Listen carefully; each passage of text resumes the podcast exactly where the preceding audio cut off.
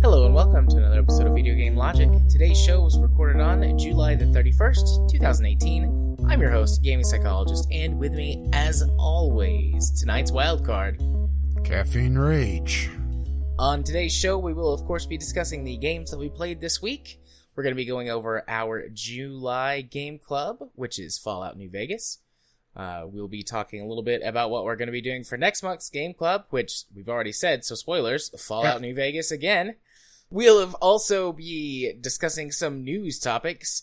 A Steam game is accused of scamming players and crypto mining. The PUBG Corp details its 5 years esports plan, but yet they say they're not esports ready. And we're going to have our Steam Discovery Queue this week. No community corner, but that's all right, because timestamps will be in the show notes following their respective topics. Hello, Rage. How are you today? Doing, well, somewhat okay. I'm still kind of waking up. I had a nap, and the cobwebs are still there.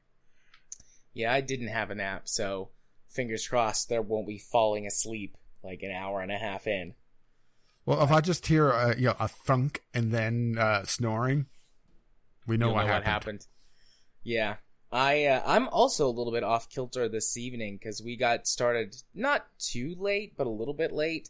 My kid is starting pre-K this year, so we had to go to school orientation, and it was boring, and it was in, like, the gym, and it was really hot. Of course, because, they can't have it in an air-conditioned portion of the school. No, they can't. But his teacher seems like a really nice lady, and she gave him candy, which, yay. But it was all right. It's fine. What, bribery at such a young age? So we got home a little bit late. And it's not stickers? Blasphemy! He did get stickers too, but he got like a little, all the kids got like little goodie bags with a sucker and some stickers and some kind of like owl looking stuffed toy thing. I assume those were just like on sale or something. And there was one other thing in there. I don't remember what it was.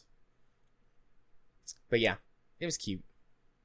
But we got home a little bit late, and they had dinner, and I wound up not eating dinner for reasons that involve things that would probably gross you out, so I won't talk about them. But I'm doing better now. There's a start. I'm doing better now, so might have some dinner halfway through here. I don't know. Doesn't matter. Off kilter. It's fine. It's fine. We'll do it live. We'll press on. Because that's what we do. I think.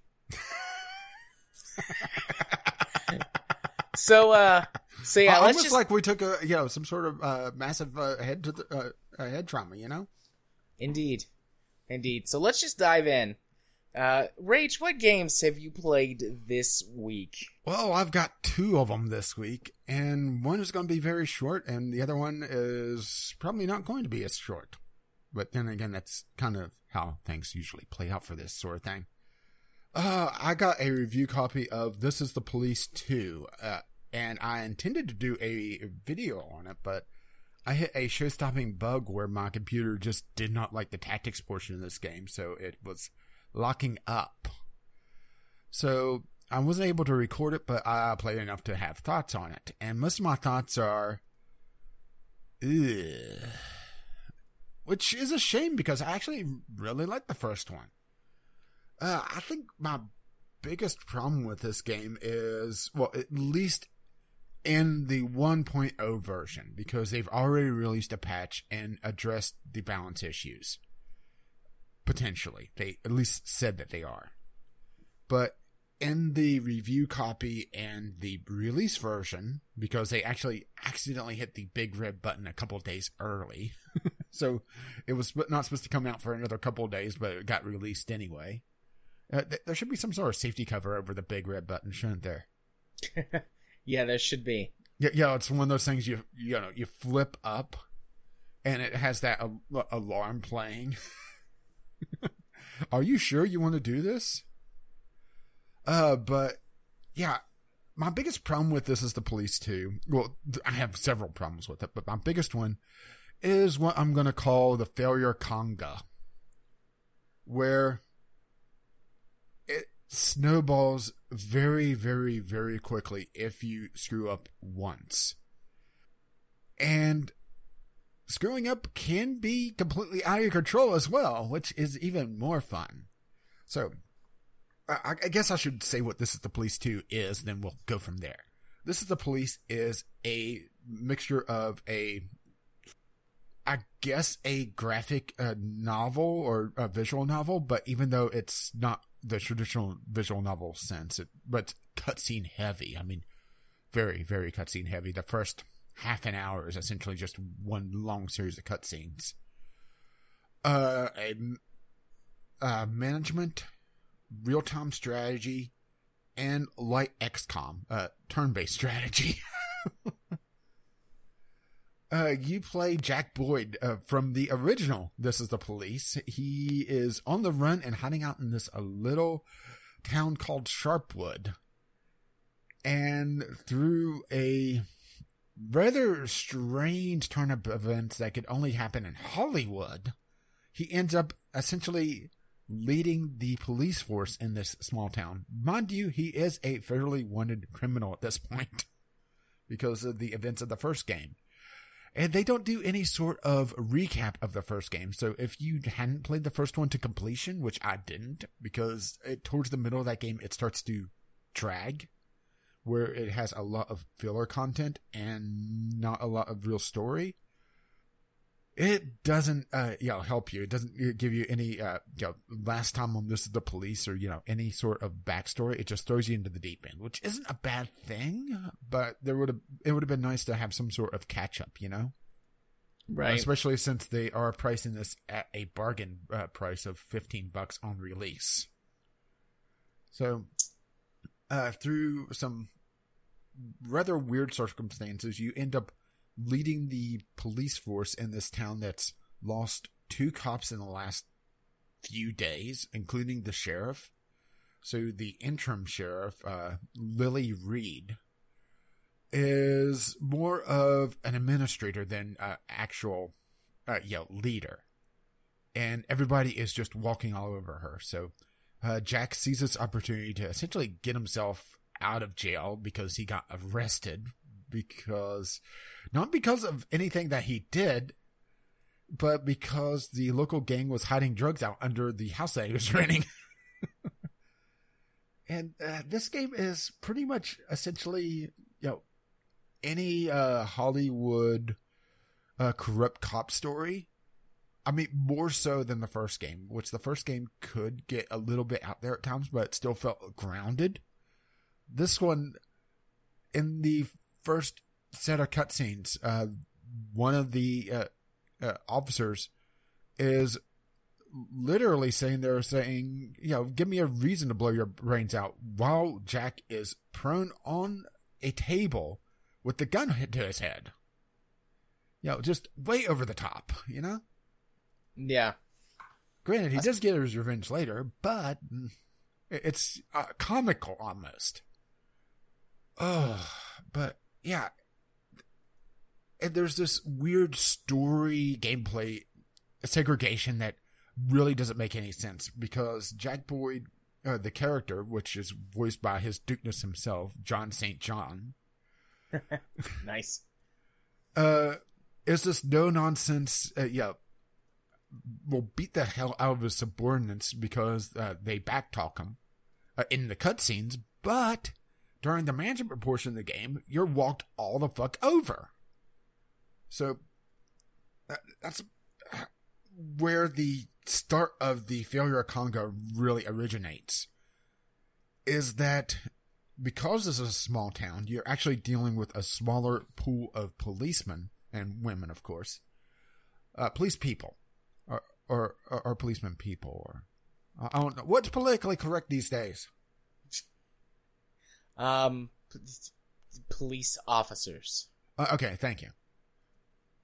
So, the police officers are children. I mean, they're not children, but they act like children. They're spoiled. Unless you do something to earn their respect, which is a random event, they'll be just completely insubordinate to the point where it's laughable to try to get them to work together. For example, in the starting set, you have this woman who refuses to work with anybody that she views less professional than herself.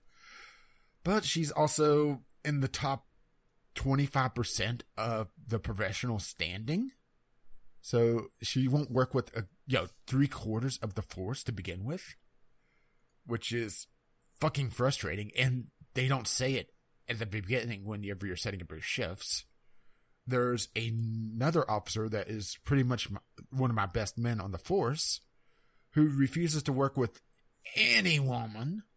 There's several that are drunkards that will come in completely plastered, and if you send them on a call, there's a high chance that they'll actually wreck the car and be out of action for several days or just killed outright.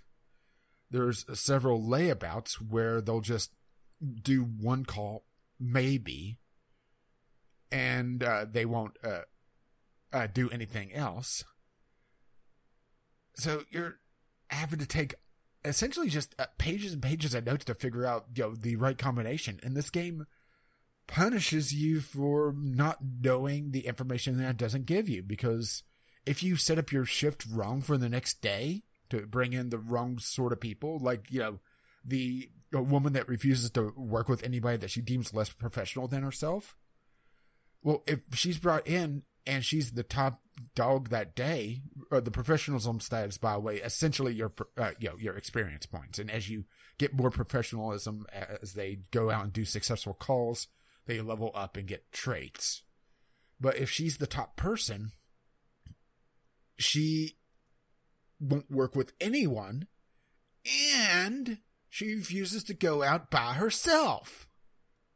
So, what the fuck? Yeah, that sounds like a problem. Oh, yeah. And it's very, very easy to lose the respect of the officers because... let's put it this way. I had one that I lost respect for because I tried to equip him with a baton. He didn't like batons. Okay. And when you lose the respect, they start acting up a lot more. And they also seem to be less effective on calls, which this ties into the management systems where... throughout the day, you'll get calls, all right? Yeah. Think of it as like 911 dispatcher, where you're looking down at the map. This is pretty much verbatim from the first game. And a call will come in, for example, some of them are rather wacky, drunk person, but then you start getting rather more serious ones like, and I'm not joking on this one, a grandmother caught her grandson masturbating and is threatening to castrate him with a sickle. Wow. So each call has a certain threshold of professionalism. Like I said, is your essentially overall experience. And you have, I think, 7 or 8 slots for police officers to send out. And if you do not meet the threshold... you cannot send anyone, which is like in the first game, but you have a lot smaller pool, and there's a lot more infighting between the individual officers. So there's several times that you'll have to replay the day over and over and over again, Groundhog's Day style, because a random event happened during one of these calls that may have knocked out someone. That just caused a conga line of failure to the point where you lose essentially the entire day of progression because, your top guy gets hurt. Well, you also have, the bitchy woman who refuses to work with anyone that she deems less professional, essentially lower level than her, and won't go out by herself. So because of that, you're essentially down 2 people now. Well, your other guys, you may have one that's just saying they're, you know, spinning in his chair going, call back. And you may have a drunkard that you don't want to send out, but, you know, you may have to anyway because, you know, everybody else is just being, you know, little whiny children. Or if you don't send them out, you're not going to meet their threshold to begin with. And this is on top of the stat system because as you level up, the officers get points in, I believe, was six stats. You know, things like strength, intelligence, stealth, negotiation, and I'm shooting, and I'm blanking on the sixth one.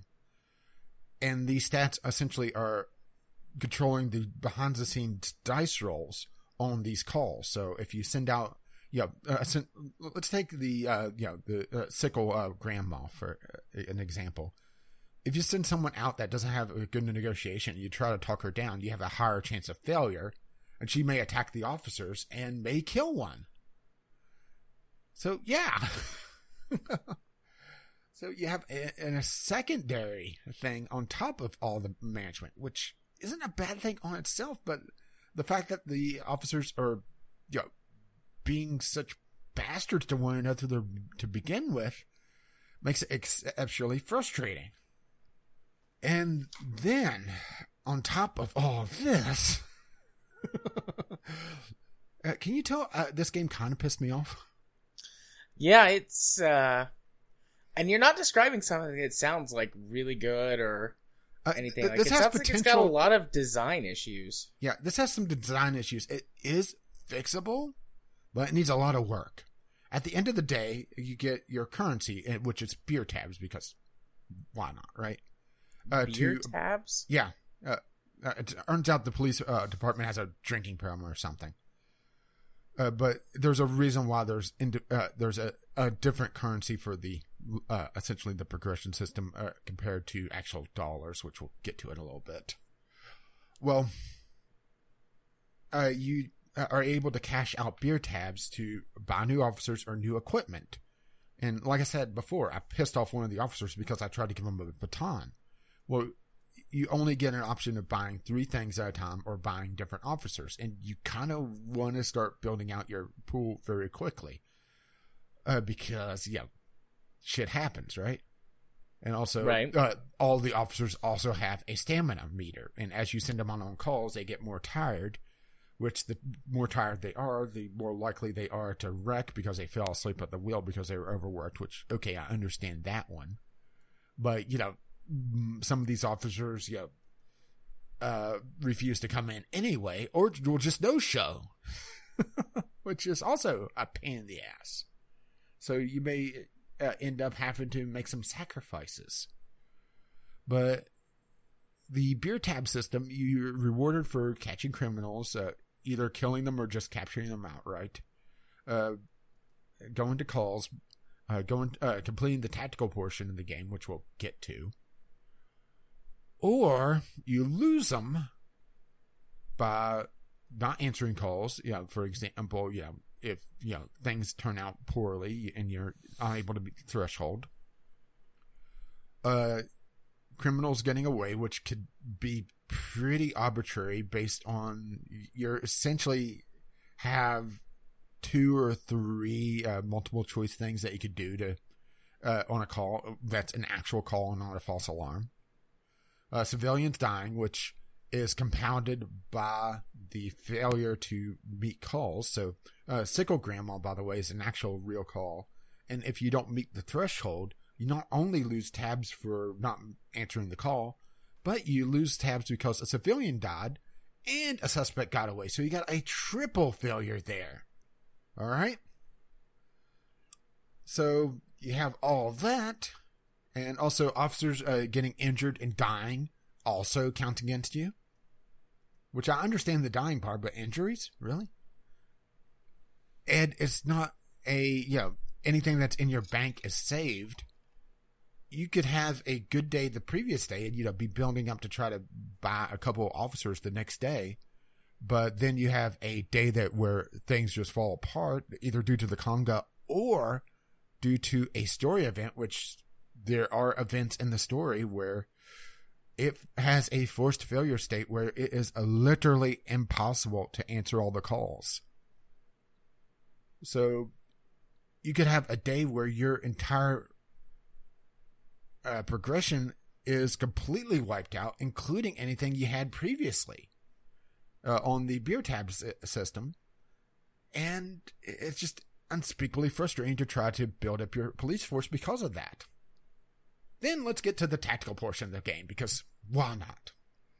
So, okay, the tactical portion is essentially a light XCOM game where I actually kind of like the tactical system for save of one major thing, which I'll get to. Well, as the officers level up and you assign stat points to them, you also unlock traits, which happens pretty quickly, and you get a large pool of traits. You're able to bring 4 in for each officer. So essentially, able to really customize for each individual call, and you're able to bring in pretty much everyone, but you have to do it by the end of the day, and you have a longer of wait time to be able to do it, but if you wait too long, you immediately fail it because you didn't answer in time. But any officers that are out on other calls aren't able to be diverted to the call. So that, once again, there's a lot of this game feels like forced replay. You have to know something's coming to be able to set up for it, which I find irritating. But, okay, so you bring in your officers and you set them up. And your loadout from the beginning of the day is also carried over. So, the officers that have batons and stun guns and tasers and that sort of thing, and tear gas are also brought in, and their loadout is allocated there as well. So you set up everything, and there's it's sort of like how XCOM 2 handled it, where there's a stealth mechanic at the beginning of the mission. But it's not quite as XCOM handles it, where in order for the stealth portion to end, you have to either do something noisy, like shoot a gun, or the criminal turn has to go off while they're alerted. So if they spot a cop, you have essentially a turn to be able to try to either incapacitate them, just stun them for a few turns, or arrest them outright. Which, I actually really like that portion. What pisses me off about it is that if you bring in somebody that is not loyal to you, which sometimes you have to because you're a little low on comps to begin with, or you may just had a bad timing, because there's the calls are a static thing each day, but there seems to be a little bit of a window in between when the call happens, or the window that the call can happen, I should say, during the day. Well, because of that window, and you're punished so fucking severely for your failure to answer the calls, you may want to bring in the cops that, may not be all that great. Well, if a cop is not loyal to you, they'll run off on their own and do their own thing, including just running straight into the middle of gunfire and getting themselves killed, and then you get punished for it. Okay. And what's even worse is if you bring someone that you didn't realize wasn't loyal to you and would cause trouble, and it's a mission where you have to be stealthy, first turn they'll run off and shoot at someone, alert the criminals, and then you lose on the criminals next turn, because they, shoot the hostage or blow up the building or whatever, they're planning. And the only way to get to that mission again is to start from the beginning of the day. You do have an option to restart the tactical missions as many times as you want, but you're not able to change your loadouts. You can change the trait loadouts, but you can't change who you bring in. So if you failed because you brought in someone that you didn't realize wasn't loyal to you, you are fucked. And this is on top of having to juggle all the other, people not wanting to work together. So you can also have the tactical missions where you can't bring in your best people because, you know, oh no, that officer over there, that officer has boobs. I can't work with that. Ugh. Oh, this game, I really, really wanted to like it going into it. But there's just so many mechanical portions of the game that is just fucking frustrating, which I've gone on for about 20 minutes now talking about. It's hard to recommend, at least in its current state, which is a shame because, you know, the voice acting is really good for the most part. There's a couple of people that are a little bit robotic, you know, just obviously reading from a script, but they're few and far between. They're very emotive. The cutscenes, there's essentially two different flavors of cutscenes. There's the, you know, static image of sort of visual novel comic book style where you hear the actions going on and you'll see, you know, essentially the pages turn, you know, a different image showing the action going on. But then you have these rotoscoped, I'm assuming rotoscoped just because of how fluid they are, cutscenes where it's full animation. And the full animation ones are done really well, but they're usually reserved for the more action-oriented. The first time you really see one is when Jack Boyd is essentially having a panic attack because someone knocked on his door. And he's, you know, fumbling with the gun, dropping the bullets, and he's sitting there, you know, with the gun pressed up against the wall, you know, trying to not snap and shoot the guy that just is sitting there talking about, you know, trying to sell this guy an indoor toilet. And no, I'm not joking about that. And there's this real good level of stress that's conveyed by this cutscene. But it's just, it's a diamond under this giant pile of manure, which I don't think it's really worth digging through, at least at the moment. It does look like they are patching at least some of it. But how much can they really fix on this is going to be the question. And this is on top of, there's two failure states, or at least immediate failure states that I've seen so far. If you've failed to get any beer tabs for 3 days in a row, the real sheriff there, Lily, will call the feds on you. Also, you're being extorted by the mafia from the first game because they know where you are for some reason. Probably explained at the end of the first game a lot better, I don't know. If you do not make the payments to them, which is $20,000 a week, then you are called the feds on. And you get the money by doing side jobs, which if you bring in the wrong people to do them, one, they may not do the job correctly and you don't get the money for it, or you may lose respect for him, which starts the failure Congo line all over again. I see. So tell me how you really feel. Don't hold anything back. Hey, at least I'm able to say why the game sucks, right? Yeah. Which... and also during these side missions, you're also able to get items which help you out in the tactical missions, which is another reason why you want to do them, on top of, you know, just not failing the game. So you can hand off items to bystanders because, you know, you have to pay for information in this small town, to be able to be told essentially, oh, well, there's 6 people I saw go in, or, you know, they're guarding this doorway, so you want to go around this way, that sort of thing. So there's other reasons besides just story reasons why you want to do this. But, you know, it's annoying that, you know, oh, well, this guy, you know, he's intelligent enough. He's able to do this. Yeah, but, you know, you lose the respect for him. Granted, you can get this back eventually by them saying, oh, well, I want to take a day off. But because they only usually work 2 days in a row and then, you know, take a, you know, 1 or 2 days off to be able to recuperate, how much fucking off time do you need? All the time. And there's also an investigation section, which also eats up officers.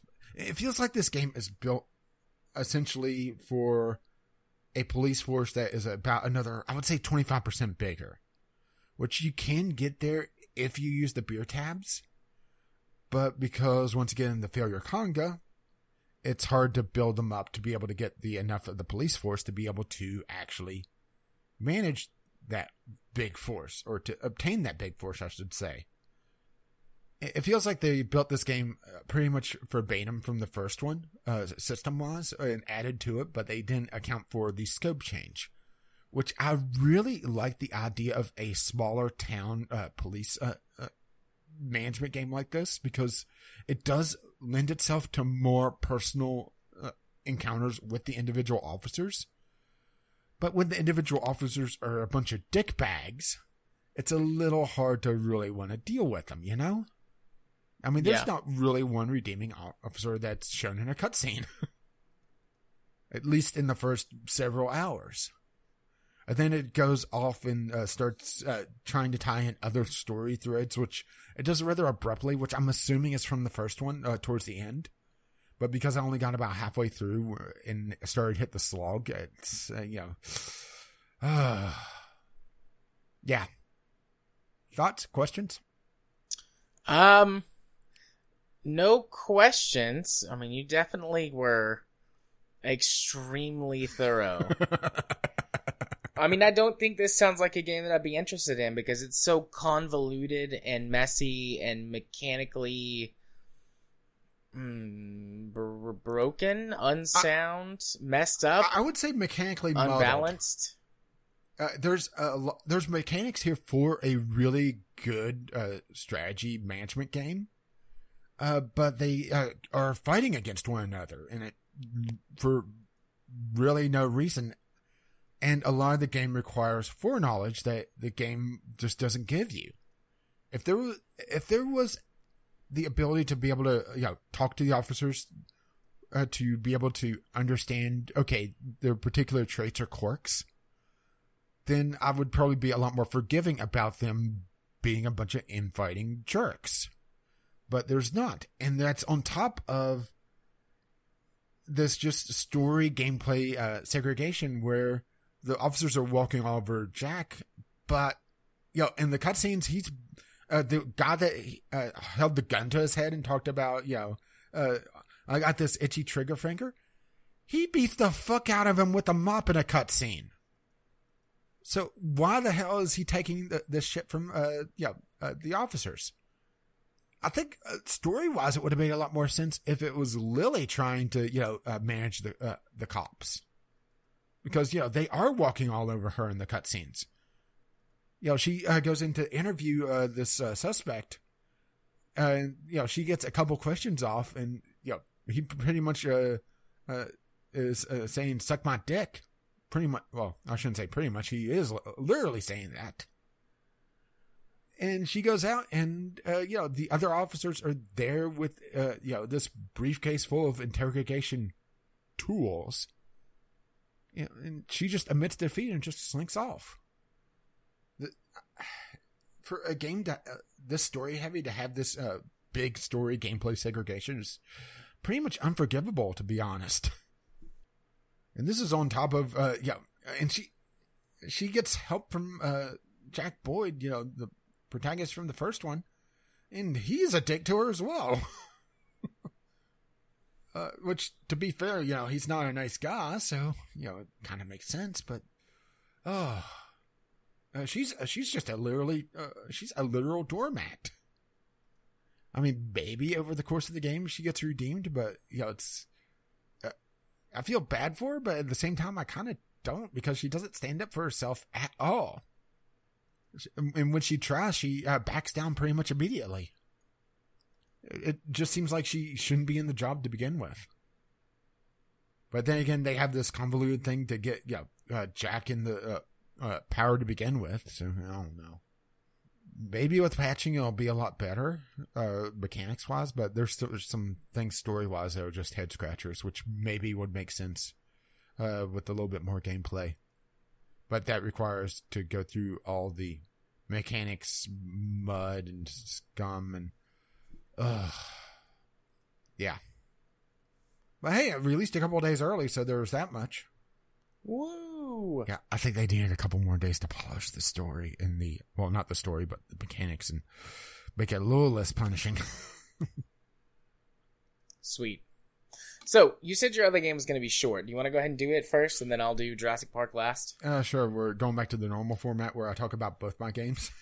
Well, I mean, since it's just two and one, and you said your other one was real short. Yeah, so I wanted to have something to talk about outside of just bitching about This is the Police 2. So I went to a game that I picked up during the Steam summer sale, Superflight. This is essentially a flying squirrel in Minecraft worlds. Or, you know, the glider suits. I'm not sure what the proper term for them is, but, you know, you're flying around these procedurally generated chunks of land. And it's one of those games that is a very... It seems to be a chill-out game, but then it's also not, because you have this sense of adrenaline as you're trying to build up your high score. As you fly closer to the land and do tricks like going through these generated tunnels, you build up points. And there's this sense of adrenaline, but also kind of a zen-like thing going on where, you know, you're just kind of in the zone and flying around. And it's, for a very, very blocky landscape, it does some very pretty stuff on the graphical side of things. Unfortunately, the chunks are fairly small, and you'll spend a minute at most on most of the maps before you go through a portal, or you just go too far away and you essentially black out and the next map is generated and you go through that one again. It's pretty much one of those games that can be explained in one or two sentences, but there's a few mechanic quirks that are a little odd. For one, you're unable to perform a loop at all. You're essentially locked to the 180 degrees, 90 degrees positive and 90 degrees negative. So you're not able to do a really quick turnaround. And because you're a glider, you know, you're constantly losing altitude, but also you're losing speed if you're trying to do level flight. And there's not, at least from what I was able to tell in the hour and a half of gameplay, there's not a really good indicator of your speed before you start to stall. There is that sense of speed whenever you, dive down and build it up, but there's a difference between, slightly below level flight where you're able to sustain, and a perfectly level flight where you're coming up to your stall and it's not really warning you, which is a little off-putting, at least for the first, I would say, 15-20 minutes before you really get a feeling for it. And also the camera is a little on the loose side. It's a third-person camera, and most third-person cameras, whenever you turn, it'll kind of turn with you so that your character is essentially moving to one side of the screen a little bit, and it's able to give you a little bit more of a feeling of where you're turning. It doesn't quite do that, so there's a few times that I was turning and I was essentially blind for outside of the a few feet in front of me, which was a little irritating, but something else that you start to get used to, and you're able to judge a little bit better. Procedural generation sometimes bit me in the ass, where there's different flavors of chunks of land, and some of them generate a lot more tunnels that are able to build up points rather quickly. But there's sometimes that it'll start to generate a tunnel, and instead of a tunnel, it's more of an indent that looks like a tunnel. So I go in and kind of crater, which was a little irritating, particularly when I had a couple good runs going. This is a score attack game, but it's one of those games that don't count on getting a high score because, let's put it this way. I'm pretty sure the top score was somewhere in the neighborhood of the national debt in a numeric form. It was so large that it actually broke the high score table on the main screen. So, okay. Yeah, someone definitely is either godlike or hacked. I'm guessing hacked. But, yo, it was several trillion points. And here I am, you know, just getting a few thousand. But there's this, kind of a mixture of relaxation and excitement that it's really, really hard to describe without, really having another example of it, which I really can't think of, at least offhand, where you're able to essentially just, if you don't really care about your points and you just want to, have some sort of screensaver or interactive screensaver, just fly around and do your thing and not really care about getting the combos. But then there's, that possibility to really dive in and dart between canyons and go through that tunnel and, oh crap, it wasn't a tunnel in a crater. But yeah, it's a cheap game, so, there's not a lot of meat on the bones, but it's one of those that, you can pick up and play for 5-10 minutes and put down. It almost feels mobile-like in that, outside of the, I imagine this would be absolutely terrible to try to control mobile unless they do some sort of gyroscopic controls. But yeah, it's not gyroscopic controls are kind of ass. Yeah, they never really work right. They don't seem to have gotten any better over the years.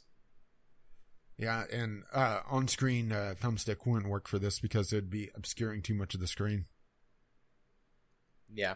Or unless you have a transparent thumb, which if you do, medical science probably wants to talk to you about that. Probably. Yeah, that's something I never understood about the on-screen controls is you're blocking a lot of the screen, and that's not a big screen to begin with. Yeah. I will say that I was able to do a lot better once I switched over to the gamepad. It is playable with keyboard and mouse. Well, a keyboard. But, it's one of those that definitely is lends itself to analog controls of the gamepad variety. But yeah, that's pretty much Superflight. There's not a lot to talk about on it. It's just I won something, at least vaguely positive. Yeah. It's a good... I mean, it sounds interesting. Yeah, it's a good game to finish off, your Steam wallet on a sale or something, Yeah. Because it dips down to, I believe, sub-$1. Yeah, it was only, what, $2.99? Yeah, it's only... it's in the impulse buy range to begin with. So, Steam Summer Sale, it goes down really, really low. Yeah. But yeah, it's... pretty much all the gifts on the store page, it shows you exactly what to expect from this. I just wished it had bigger land chunks because it's essentially just floating islands. It feels a lot like the Outer Lands from Minecraft where the procedural generation starts to break down. And you just have floating chunks. Yeah. But it there's just something about the aesthetic that works really well. Most of the time, you do get some maps that are just not quite that good, but then you get some that are just absolutely beautiful, and you don't have an option to save at least your current map. Something I kind of wish for is that if at the end of your run, since it could span multiple maps, each time you get lower on the map, you essentially start high above it, and you kind of glide down. There's portals, but you could also black out and it generates a new map. And if you hit a portal, it gives you points for that. But I wish that it had it where at the end of your run, you're able to save individual maps instead of just your current map. So, you hit one that you really like, you have to either, force die or, just accidentally die. But, it's a weird mixture of chillax and exhilaration. And I like, this game doesn't have helicopters, guns, leveling system, a soundtrack, loot boxes, a cinematic story, online multiplayer, Twitch Live integration, character sense, Oryx. Sound card. We don't think you need one. You could really just place a fan in front of you to simulate the wind sounds, which it doesn't have music at all. It just has this wind effect, which is probably what's supposed to indicate your airspeed, but... I wasn't able to really tell the difference between level-ish flight and I'm about to stall wind speed. Probably with a little bit more nuance, so I'd be able to do that. But Usually you're pretty much on a downward spiral anyway. You know, much like me talking about this about This is the Police. Indeed. Indeed. Well, let me talk about something that doesn't spiral down. Unless you use the wrong kind of fences and your dinosaurs get out and eat everyone. No, the only spiral here is a double helix. Dinosaur DNA. Anyways, I played Jurassic World Evolution, the latest game in the Jurassic Park series, and the second real park builder game. There have been a couple of mobile games that are park builders, but they're but we're talking garbage. Real games. Yeah, real games. And I've mentioned its predecessor. This isn't really a direct sequel to Jurassic Park Operation Genesis, but it does feel in a lot of ways like a spiritual successor. It's basically the same game. You build a park, you send dig teams out to get fossils, you research the fossils, you create dinosaurs. This one incorporates the stuff from the newer movies, which is the genetic modification of your dinosaurs. Because that was a great idea. And you can do a lot of things with them once you actually get into the research tree quite a bit. You start out with some really basic stuff that's like, you can modify your dinosaurs to resist disease, or you can modify them to be more or less aggressive based on what type of DNA you put in them. But later on, once you've got the full range of options, you can color your dinosaurs purple and like give them giant claws and make them super aggressive and like make them fight each other. Like you can get pretty crazy with it. Although the more like intense modifications you make, the more expensive your dinosaurs become. So, I mean, eventually money becomes no object in the game. But until that point happens, you don't want to encourage your dinosaurs to kill each other all the time. But that is one of the ways to increase your park rating, is to have like one or two dinosaurs that are like kings of combat. And just have them, like, continually kill dinosaurs to build up, like, a... Wait, so Dinosaur Fight Club? Yeah. You have them build up, like, an infamy reputation, which gives your park a boost. And then you can trank them both and put them in a pen together and have them fight each other. So you can... so they're famous. They become infamous. Infamous, yes. Yes. That's one of the biggest focuses on the game, is the genetic manipulation of the dinosaurs. And the big... hybrid dinosaurs that are in the two most recent movies, the Indominus Rex and the Indoraptor, are available, but they're like some of the last things you can research. And they're really... I'm really scared to do that, because even some of the... like the two dinosaurs that they're based off of, the T-Rex and the Velociraptor, are both extremely aggressive dinosaurs that attack pretty much anything on sight. The last time I played, I finally got enough DNA together to create a T-Rex. And so I was like, this could be a really bad idea because I don't have the strongest fences researched. But I thought, screw it. I'm going to make a T-Rex. Expense here. Got it. I was like, screw it. I'm going to make a T-Rex. So I made a T-Rex and he came out. And I put him in my biggest pen, hoping that he would like wander off by himself. Wait, wouldn't it be she? This right. That's never mentioned in the game, but you're right. All of the dinosaurs are supposed to be female in the original Jurassic Park. Yeah, see, they would have fixed every single problem they had with the original Jurassic Park if they all been male, because they wouldn't have been able to get busy, right? They based it off. They filled in on the junk DNA with frogs, so never mind. Yeah, I forgot about that. That's all of the filled-in DNA initially, like as a callback. Like all the original DNA is like frog DNA, and then you can change it to other stuff. But anyways, like I put him in my biggest pen with the fewest amount of dinosaurs in it, like to just give it a trial run and see how it went. And he immediately goes over and starts killing everything in the pen. Like he kills two other carnivores, and then he attacks what's their name? Ceratosaurs, which kind of look like smaller T-Rexes. And he kills them immediately, and then he kills a Triceratops and then an Ankylosaur. Like, he kills everything in the pen except for the pair of Velociraptors. And they're just like, yeah, we're cool. Like, there's this. I'm going to focus on this for a little bit because this is. Is that a callback to the original Jurassic Park? You know, they don't want to mess with the Velociraptors. Maybe, but the Velociraptors. Well, in the Jurassic World, the one that came out in like 2015, the Velociraptors helped the T-Rex fight the big bad dinosaur, and then. And the most recent one, they also like they have that like mutual respect for each other and don't fuck with each other. But yeah, I'm focusing on the dinosaurs because that's where this game really shines. Like the dinosaurs are beautiful. They got their animations looking like they do in the movies with the graphics cranked all the way up. It's not as good as the movie, but as far as like video game dinosaurs go, these are the best I've ever seen by a long shot. They got the sound design of the dinosaurs down pat from the movies. I assume they just pulled all the sound assets from Universal from all the movies. No, they brought in an actual dinosaur. They spared no expense. That's amazing. Yeah, spared no expense. And I may be listening to the Jurassic Park theme in the background right now, by the way.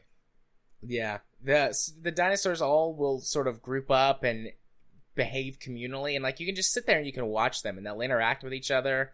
Whenever predators face off with one another, there's sort of like this moment where they like stare each other down before a fight breaks out, and sometimes they just decide like it's not worth it, so they'll like sort of like circle around each other and then be like, nah, we're cool, and then like walk away. The takedowns whenever one dinosaur kills another are amazing, and also when dinosaurs eat people in the park. That's also amazing. Also, they have lawyer day. Yeah, to watch a giant carnivore break out of the pen and swallow a park-goer whole is just great, aside from the fact that it tanks your park rating and you lose a shit ton of money to lawsuits. But it's fun to watch. Or velociraptors will, like, jump on people and, like, rip them apart. It doesn't get super gory, but there is blood. And, I mean, there is violence, particularly between the dinosaurs when they fight each other. That's when the animations get the most detailed in terms of like damage done. You have to manage them properly, keep them happy so they don't break your fences down. But certain dinosaurs like the Velociraptor or the T-Rex are much more aggressive, so if you don't keep them like perfectly happy, they'll break out of the pens and start killing people. I mean, the dinosaurs are amazing.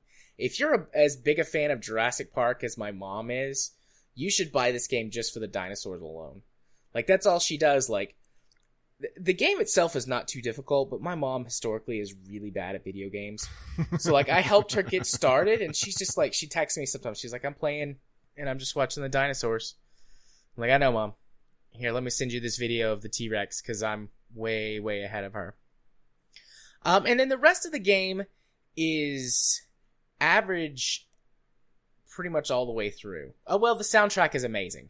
They have paired some original score that matches the sort of tone of the original soundtrack, but they've also thrown in the original soundtrack as well as the newer scores and soundtracks as well. So the audio is amazing. The music for each of the different islands you go to, like they each have their own theme, which is great. One of them... So there's 6 islands in the game that you unlock as you progress, and I've got 4 of the 6 islands, and one of them, which is Isla Nublar, which was the original island, has the original soundtrack that plays over it, so that one's my favorite. Also, that's the island that's the sandbox island where you don't have to worry about money or anything. You can just build and place dinosaurs to your heart's content. What, you're not going to say it? Spared no expense. Yeah, you could spare no expense. You can spare no expense on Isla Nublar. Except for your locks on the doors, right? Yeah. The little tiki bathrooms. Anyways, what was I saying? I got sidetracked on the islands. Oh, I was talking about the score. The voice acting is really well done as well. They got Ian Malcolm himself, which is, you know, just Jeff Goldblum being Jeff Goldblum. But it's wonderful. He does. He's got a ton of dialogue in this game. He's got a role similar to whoever reads the Civilopedia in whatever Civ game you're playing. Mm-hmm. You know, that's that's essentially his role. And also he has like quippy things that are like Ian Malcolm isms, where he talks about chaos and chaos theory, and he gets a little flirty at times with people. You know, the sort of rock star scientist vibe. He pulls that off. Yeah, then you're park raiding tanks, and you lose a bunch of money due to sexual harassment lawsuits. They got some of the voice actors from the newer movies to do voices, but they couldn't get Chris Pratt. I assume they had to choose between paying for Chris Pratt or Jeff Goldblum, and they went Jeff Goldblum, which is the right choice. Yeah. But it is a little weird to see Chris Pratt pop up, and it's like, you don't sound anything like Chris Pratt. Not even close. Which honestly is kind of part of the charm of this game. I mean, this game feels like a B movie, like a AA titled video game. It's got a lot of that charm oozing off of it. Although my favorite part of the whole sound design is the voice actor who did Arhu from Divinity is your park, like your assistant manager for the park. So he's constantly talking to you about dinosaurs. And every time I'm just like, look at his picture and I'm like, you should be a cat right now. You should be a cat right now. When I heard him the first time, I was like, that's the guy who did Arhu. I'm almost positive. And I looked it up on IMDb and it is. And I had like a little giddy schoolgirl scream. But the rest of the game just oozes, you know, B-movie, AA title, like sort of little bit of like everything works and is fine, but it's not great or well thought out. Like the park itself, the system that they use for managing like what your star rating is for each of your parks on the various islands, because there's multiple ones that you unlock, which I'll get to in a minute when I talk about the one like big negative I have about the game. But the ratings sort of kind of don't make sense, but they just kind of like work eventually. And suddenly it's like, you'll be at like a 3.5 stars and you won't really change much. And then you'll be at 5 stars and you're like, okay, I don't know what I did, but whatever it is, it's working. And no, you only have to. It was one of the dinosaurs ate another one. It was awesome. You only have to achieve a 5-star rating once to unlock everything for that particular island, like all the bonuses and everything that come from the various islands. So you just do it once and then you're done. And you don't have to worry about it anymore. But yeah, that whole system is kind of not incomprehensible, but doesn't quite make sense. There's lots of things that the game doesn't tell you that you discover later on, like what I did about fighting dinosaurs. Nowhere in the tutorial or in the like encyclopedia in game or from any of the missions that you can do does it tell you that you can do this. But you can do that. You can create like a dinosaur fighting arena and raise the rating on your park to 5 stars. And then once you do that and unlock the bonus, you can stop, or you could keep doing it because it's fun. It's got this little like super campy like mechanic where you can fly around the helicopter or drive the Jeep around for your park rangers, and you can like take pictures and stuff, but it controls like really badly, and you can run pedestrians over, you know, forever, and nothing seems to happen. They just like fall over and they like raise a fist at you angrily, but they don't care that you're running them over or shooting them with the dart rifle. I just realized I've never tried to tranquilize a park guest. I should do that. I should see if you can tranquilize a park guest. But I've shot them. Yeah, but I've shot them with like the dart rifle that has like medicine in it whenever your dinosaurs get sick. But you know, somebody coughs and you just hear this Jeep in the distance. People screaming and. But yeah, the whole thing is really campy in the way that works, but it's still a lot of fun, and you can unlock. The skin for the classic Jeep from the original Jurassic Park. Thankfully, at least at this point, no microtransactions. There's like a Game of the Year edition or a special edition or whatever that has like some extra dinosaurs, but there's 52 or 53 dinosaurs that you can get, and I only have something like 22 or 23.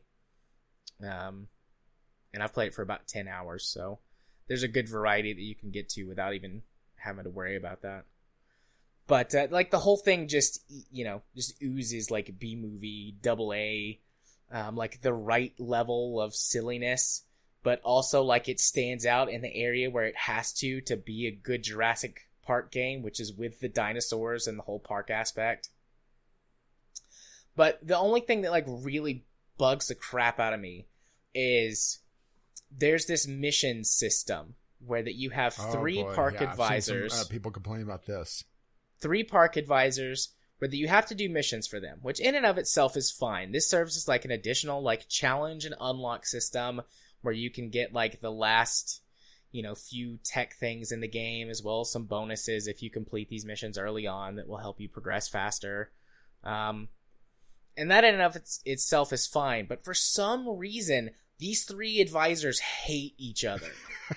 And if you do too many missions for one of them without balancing it out with the other 2, they will actively sabotage your park and, like, shut down your power or release infections into your dinosaur pens or, like, open gates so that park visitors can wander. Do they ask you for the magic word?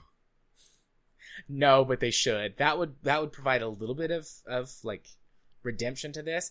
But it's so stupid. I'm like, why are you sabotaging the park because you're mad because I didn't do your mission when you wanted me to? It annoys me. And it has actually like really caused some serious problems at points, because a lot of the missions will like require you to like do something. But someone gets mad and they shut the power off, and it's like, well, now I can't order the helicopter over to take care of that thing I was supposed to do for the mission. That timer's going to run out, and it's going to expire, and I'm going to have to restart the mission and lose 10, 15 minutes, millions of dollars potentially, if dinosaurs also get out and eat people. Stupid. It bugs the shit out of me. Another thing that's just a little bit annoying, but not like super bad, is the formula for how they calculate how much money you're making. Instead of which, Jurassic Park Operation Genesis did this based on individual park visitors, and they would go around and they would spend money on stuff, and so that's how you roller coaster tycoon style, right? But this one is a formula based on all of the factors for your park. So in general, like the higher the star rating of your park, the more visitors come in. But then you also, it calculates it based on, like how many amenities you can provide, and it, you know, you can like break those out and see exactly how much each one is providing. But yeah, from it's just like a per minute thing as opposed to, on an individual park goer basis. Yeah, I've actually watched, which is a little annoying. Sorry, no. I was about to say I actually watched a little bit of a Twitch stream on this, actually a few times, because it looks interesting, but it looks like.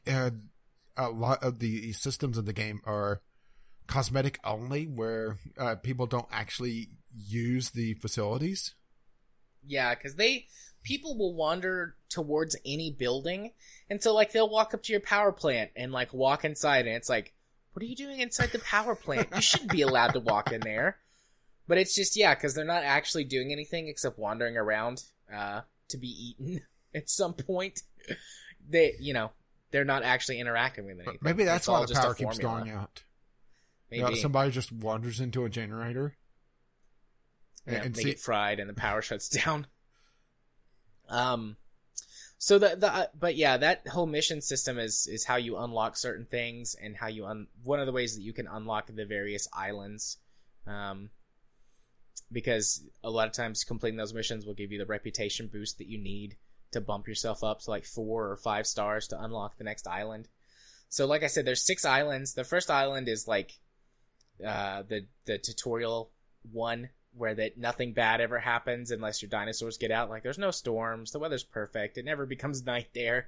It's perpetual wonderful daylight. And then the next one you have to deal with hurricanes. And then the next one you start with a park, like a pre-built park that's losing money, and you have to fix it. Quick, start Dinosaur Fight Club. That's what I did. I sold off a bunch of shit that I didn't need, and then started a Dinosaur Fight Club. And then the next island is really tiny. So you have to like make a thriving park with a really small area. And then the 5th island, I don't have the 5th island unlocked yet. And then the 6th island Isla Nublar is unlocked by completing a certain set of challenges, which you can do before you get to, you know, the fifth island. But you can only play in the sandbox with everything that you've unlocked previously, so it doesn't give you everything. So you still have to go back to your other islands and do research and dig for dinosaur bones and do all that jazz. Overall, it's a really, really good game. But if you're not a super big Jurassic Park fan, I think it's asking too much. It would be really well priced at $35 to $40, and then what they've done is went, but this is Jurassic Park, so we're gonna put a little extra on there and bumped it up to a full price release. I mean, the game feels and plays exactly like a good $35 to $40 AA title would. But so you're saying sale, right? Yeah, if you really like Jurassic Park, like if you're really, really into it, I think it's worth it at its current price. I wouldn't go for the deluxe edition. Like, you don't need those 5 extra dinosaurs. I guess if you really want them, sure, it's your money. I'm not gonna tell you how to spend it. Now, what if they put little hats in the dinosaurs? Oh shit, I'm in. $1,000, take all my money, all of it. But anyways, the T-Rex has a crown because it is the king of the lizards, right? It is. But yeah. Anyways, if you're not like just the biggest Jurassic Park fan ever, it's worth it at $30 to $40. But obviously, if you're patient, it'll go on sale eventually at some point for $10 or $15, and at that point, it would be a steal. So. I've thoroughly enjoyed my time with this game, and I'm going to continue thoroughly enjoying my time with it. Because I'm like, my mom's love for Jurassic Park is like a 10. And mine's like a 9.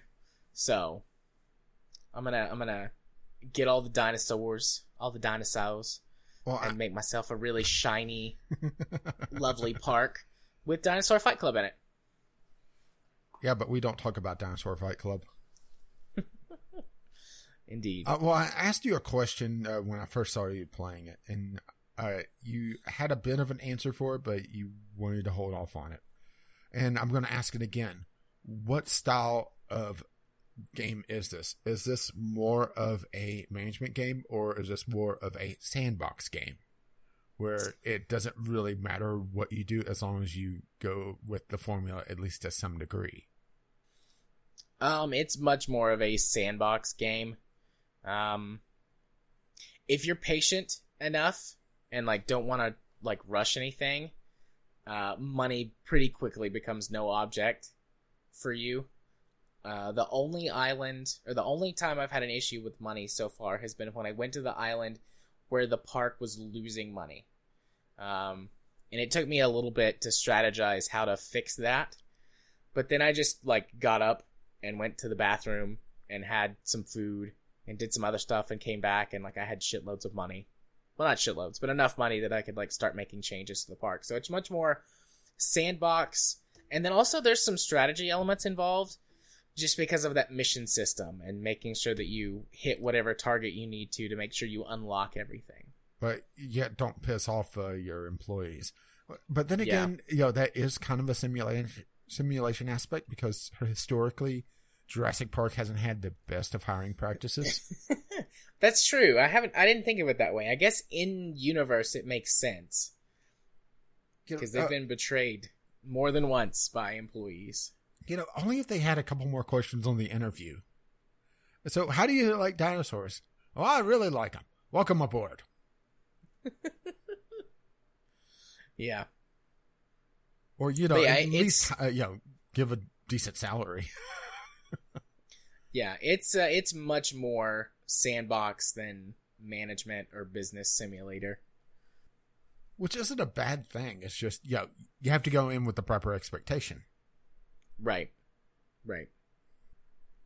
It's a little bit more, managey at the beginning before you get your, get a few your first couple of parks going, but yeah, once you sort of get a hang on things, it's you just might have to wait a few minutes for your money to come in. So yeah. Speaking of money coming in. Yeah? Yeah? Yeah? Yeah? Want to go talk about Fallout New Vegas? Some of that pre-war money. Got it. Oh yeah. So, Game Club, in case you're new to our little show here, you've never heard us do a Game Club episode before, Rage and I have very different tastes in games generally, and even the games that we sometimes play together, we can have very different views on it. And Game Club is a way for us to play the same game over the same period of time and talk about it together and how we experienced it and what we feel about it and think about it. And for this month, the month of July, we chose to do Fallout New Vegas, specifically the main story plot. And I think this discussion is going to also include some mechanics and things like that.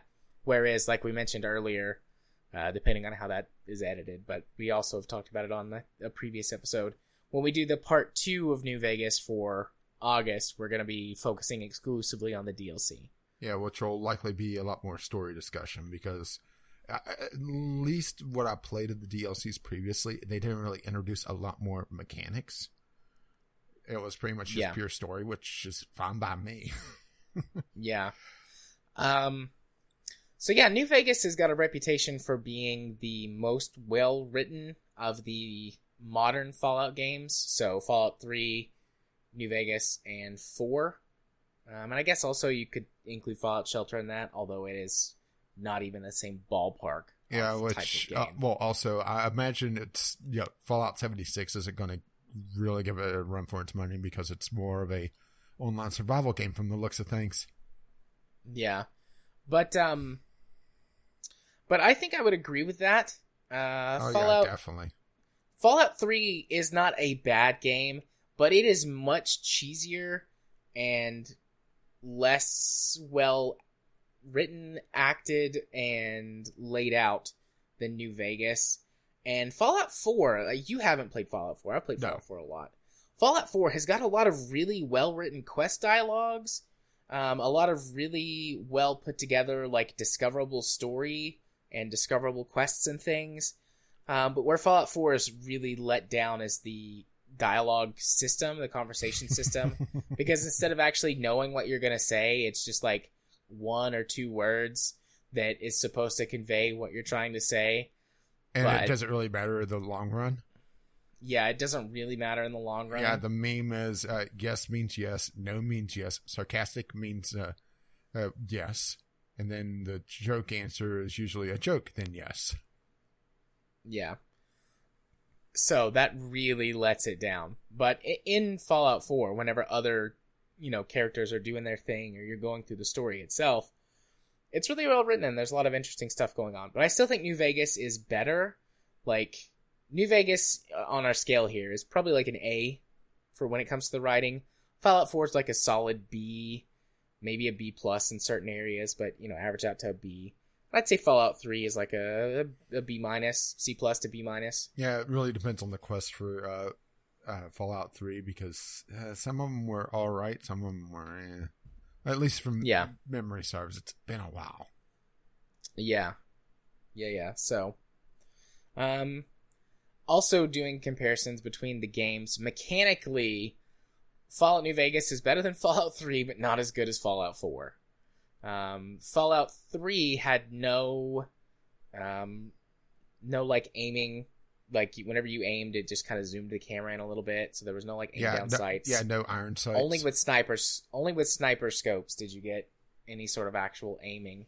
Yeah, but even then it was pretty piss poor. Yeah, which for New Vegas sometimes that is detrimental because some of the guns don't have great sights on them. Yeah. In Fallout 3, I used VATS, like, all the time. In Fallout New Vegas, I use it pretty frequently, but not always. Honestly, and then for me, VATS was usually, in New Vegas this time around, was trying to figure out, okay, what's shooting at me? Yeah. Because sometimes, and this is a more graphic, possibly criticism, but also, this is an older game. Sometimes the enemies would mix in because of just the art direction, you know. Most of the world is rather sandy because, you know, it is the Mojave, Yeah. And there's a lot of browns and lighter shades of browns. And don't forget the occasional tan. Yeah. So characters can become a little bit muddled in the environment. So I would use VATS to target on people. Yeah. And then I'll in Fallout 4, I almost never use VATS. Although VATS is pretty vastly changed in Fallout 4, because in Fallout 3 and New Vegas, VATS is a combat pause, and where in Fallout 4 it just slows down time quite a bit, but it doesn't stop. So it makes you rethink the way that you play the game. But I like that. It makes you strategize a little bit more, because VATS has always felt overpowered to me. Well, there was a pretty big change in VATS between Fallout 3 and New Vegas to begin with. What was the big change? Fallout 3, you were pretty much invulnerable while VATS was going off. So you could use it as a get-out-of-jail-free card if there was some sort of big explosion coming. And New Vegas, you don't get that. Granted, New Vegas doesn't have it where you have an easier time getting damage resistance through due to the damage threshold mechanic, which wasn't in 3. But you don't get the free ride in VATS for being pretty much godlike. Okay. So there was a change between the two. I didn't know that about VATS from Fallout 3. Yeah, Fallout 3, VATS was hugely overpowered. Granted, it's not exactly a wimp in New Vegas, but it's more balanced. Yeah. Okay. But that's also counterbalanced by the fact that if you're walking around in full power armor, you shrug off a lot of damage, but that also makes a lot more sense. Yeah. I also really like the change to power armor in Fallout 4. I initially didn't, but the more I played the game, the more I liked it. Because power armor in Fallout 3 and Fallout New Vegas is armor. Just an armor that you wear all the time. Whereas in Fallout 4, it's like getting into a vehicle, like getting into a mech suit, basically. And that really changes the way that you're able to use power armor and really changes the way that it affects the game. Because you can't just depend on having all of this massive, damage tanking and also boost to your strength and endurance and stuff like that that power armor gives you. Again, it's another way that I could see people not liking it, but I did like it just because it had to force you to learn new ways to play the game. Because my basic strategy has always been get power armor, and then everything else becomes a lot easier in Fallout. Yeah.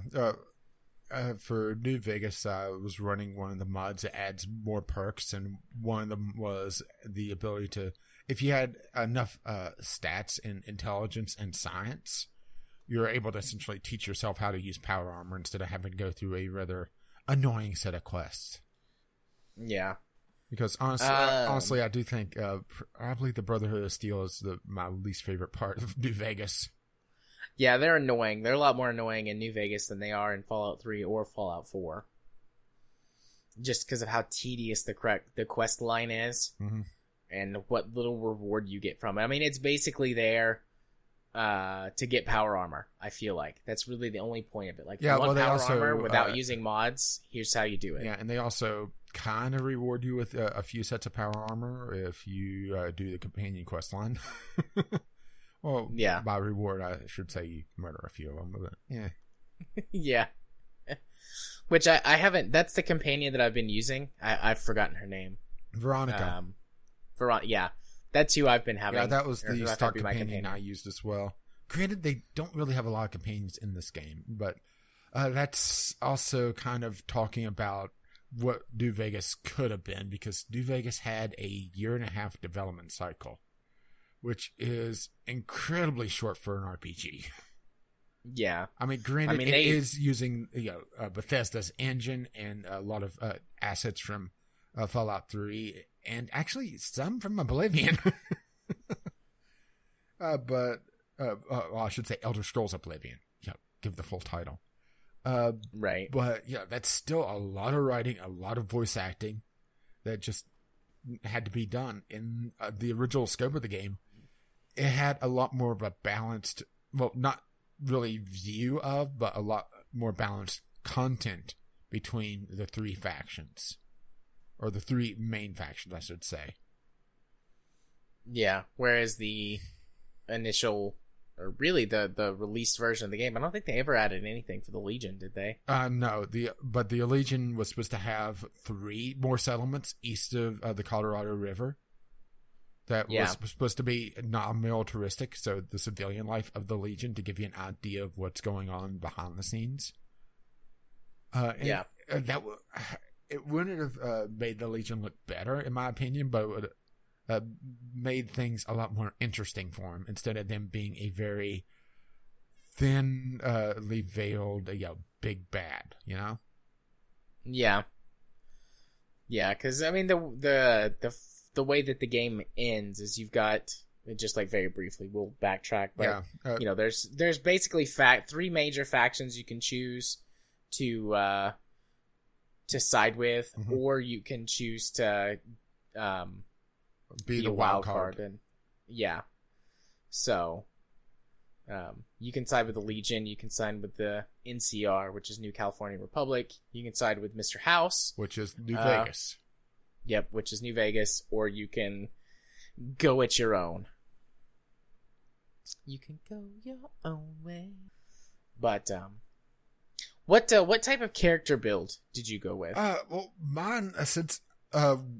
I went really heavily modded, even though a lot of my mods were more quality of life, more perks, the ability to choose perks more often. One of my favorite mods I was able to run this time, because they pulled it down, I guess, during the whole paid mod controversy, was a charisma-based system for how many companions you could have. Because in New Vegas, like in Fallout 3, you could have essentially one non-human companion and one human companion. Well, what I did was I unlocked the ability to have all the companions I wanted, but I still limited myself. I think I had two mod companions and a stock companion, as well as Edie, which is another stock companion. But but my character was more of a non-combatic, not quite smooth talker, but a lot of in the intelligence tree, and a lot of science, and a little bit of stealth, but not quite. To be able to handle some of the non-combat roles, while my party helped me out with, the actual fighting part of survival. Granted, I wasn't exactly a slouch, because I do have my full power armor, but still. Yeah, that's honestly kind of what I did. I went maxed out my intelligence. Well, I didn't max out, but I had enough charisma to be able to handle some speech checks as well. Yeah, I maxed out my intelligence, and my charisma is at 8 or 9. And then I bumped up my strength a couple of points just to increase carrying capacity in the early game. I also heavily modded and went for extra perks, and then mods that gave you more perk points to spend, so that I could actually use a lot more of the perks. Because the perks are really fun and do a lot of stuff to change the game. And I think originally New Vegas only rewarded you every other level perk, which but I really, really limited things. Yeah, but I got a mod that gave me 2 perks every single level. Well, see, I just did one a level, because more than that seemed like it would just be too much, you know? Yeah. It was certainly fun. I enjoyed it. Yeah, I had some other things like, for one, if you, with the Game of the Year edition that had all the DLC, one of the DLCs also gave you all the pre-order stuff, which I don't have a problem with, but the way they handled it was they essentially just offloaded all the stuff on you, so you were massively overpowered at the very beginning of the game. I did it where both the Gunrunner DLC, which essentially was just a merchant with expanded inventory of goodies, that was put into the drop table, as well as all the stuff from the pre-order stuff. So I was able to see a lot more variety of combatant, which was actually a lot more interesting. There was one encounter I had very early on with a group of legionnaires trying to take over a caravan, and one of the caravan people had this not quite mini nuke, but it was some sort of massive pulse grenade, and he threw it at the Legion guard that was closing in on him. But he threw it pretty much at the guy's feet when the guy was, within a few feet. So there's this massive congregation. The screen kind of pauses for a moment, and there's this flash of green, and then just body parts start raining from the sky. Nice. It didn't kill all the Legion, but it killed off the caravan, so I got free loot. Because that is one thing that... it's just the age of the game where, there's not a lot of... there's the fights that, feels like raiding parties and that sort of thing, but they don't actually raid the bodies. So it's free loot. And they just don't care if you, come in and take, all the guns. Right, off of the dead bodies. As long as the bodies are dead. Yeah. But that, once again, that's just, the age of things. I brought up the Nexus mod manager. I also did it where there was the expanded weapon mods, so that I was able to essentially snap on and off weapon mods at will from the Gunrunner stuff. Most of the New Vegas Uncut, which was just adding different encounters and different things that was supposed to be in the game, but was cut due to time. A couple modded player houses to just have a place to stay. Like I said, a couple companions, which honestly, the companions in the game, they have their storyline, but outside of that, there's not a lot of interaction with them. The one that I prefer to use, Willow, will actually sit and chatter away about different things going on. Not endlessly, thankfully, but she adds a lot more flavor to the game that I think could have been in the game, but just never really was established by the baseline characters. But like I said, most of my stuff was pretty low key. It was just there was a lot of little things, and some of the mods were the New Vegas Uncut, which was a lot of little things, but it was broken up into about half a dozen, or actually nearly a dozen now that I think about it, packs to be able to snap on and off at will. Yeah. So that really brought my mod count up, which also made it so that the game was a little bit more unstable outside of putting on a bunch of player-made patching and the 32 64-bit conversion. Yeah. I used a lot of the same mods that you did, because we went through and we talked about all of our mods at one point. Yeah, and one plenty of them like we were already using, or very similar mods. Yeah, but but the one I talked about, having the ammo component, so you were like, they have that? Yeah. That was just comical. Yeah, I was constantly out of ammo in the early game. I didn't have that problem. But then again, I also, I was able to buy I tagged an energy weapon, so I had the laser pistol, which was pretty much a two-shot kill. So, solved a lot of my ammo problems. So I was using a mod called the Signature... well, two mods. Signature Weapons and Signature Armor mod, which allowed you to pick one weapon and one set of armor to be your signature, and it leveled up and got bonus stats. And I was going for like a gunslinger thing up until I got power armor. So I was using a 10mm pistol and like a cowboy duster outfit the whole game until I got power armor. So in the early game, there's not a lot of 10mm ammo, so I was out of ammo a lot and couldn't use my signature weapon until midway through the game. If memory serves, towards the midpoint of the game, I had a service rifle, a caravan shotgun, which I swapped out for a riot shotgun, which was pretty much the same gun, only with a bigger magazine. And then the Elude's Sea Finder, whenever you have to kill every motherfucker in the room. Nice. And also, one of the mods that I had got attacked by somebody that had a few missile launchers towards the end of the game. So, yeah, I had missiles for the encounter. And also, during the campaign, I knew where to find Thump Thump. Which Thump Thump is the named grenade launcher, which is exceptionally devastating. As long as you don't hit somebody that's right in front of you.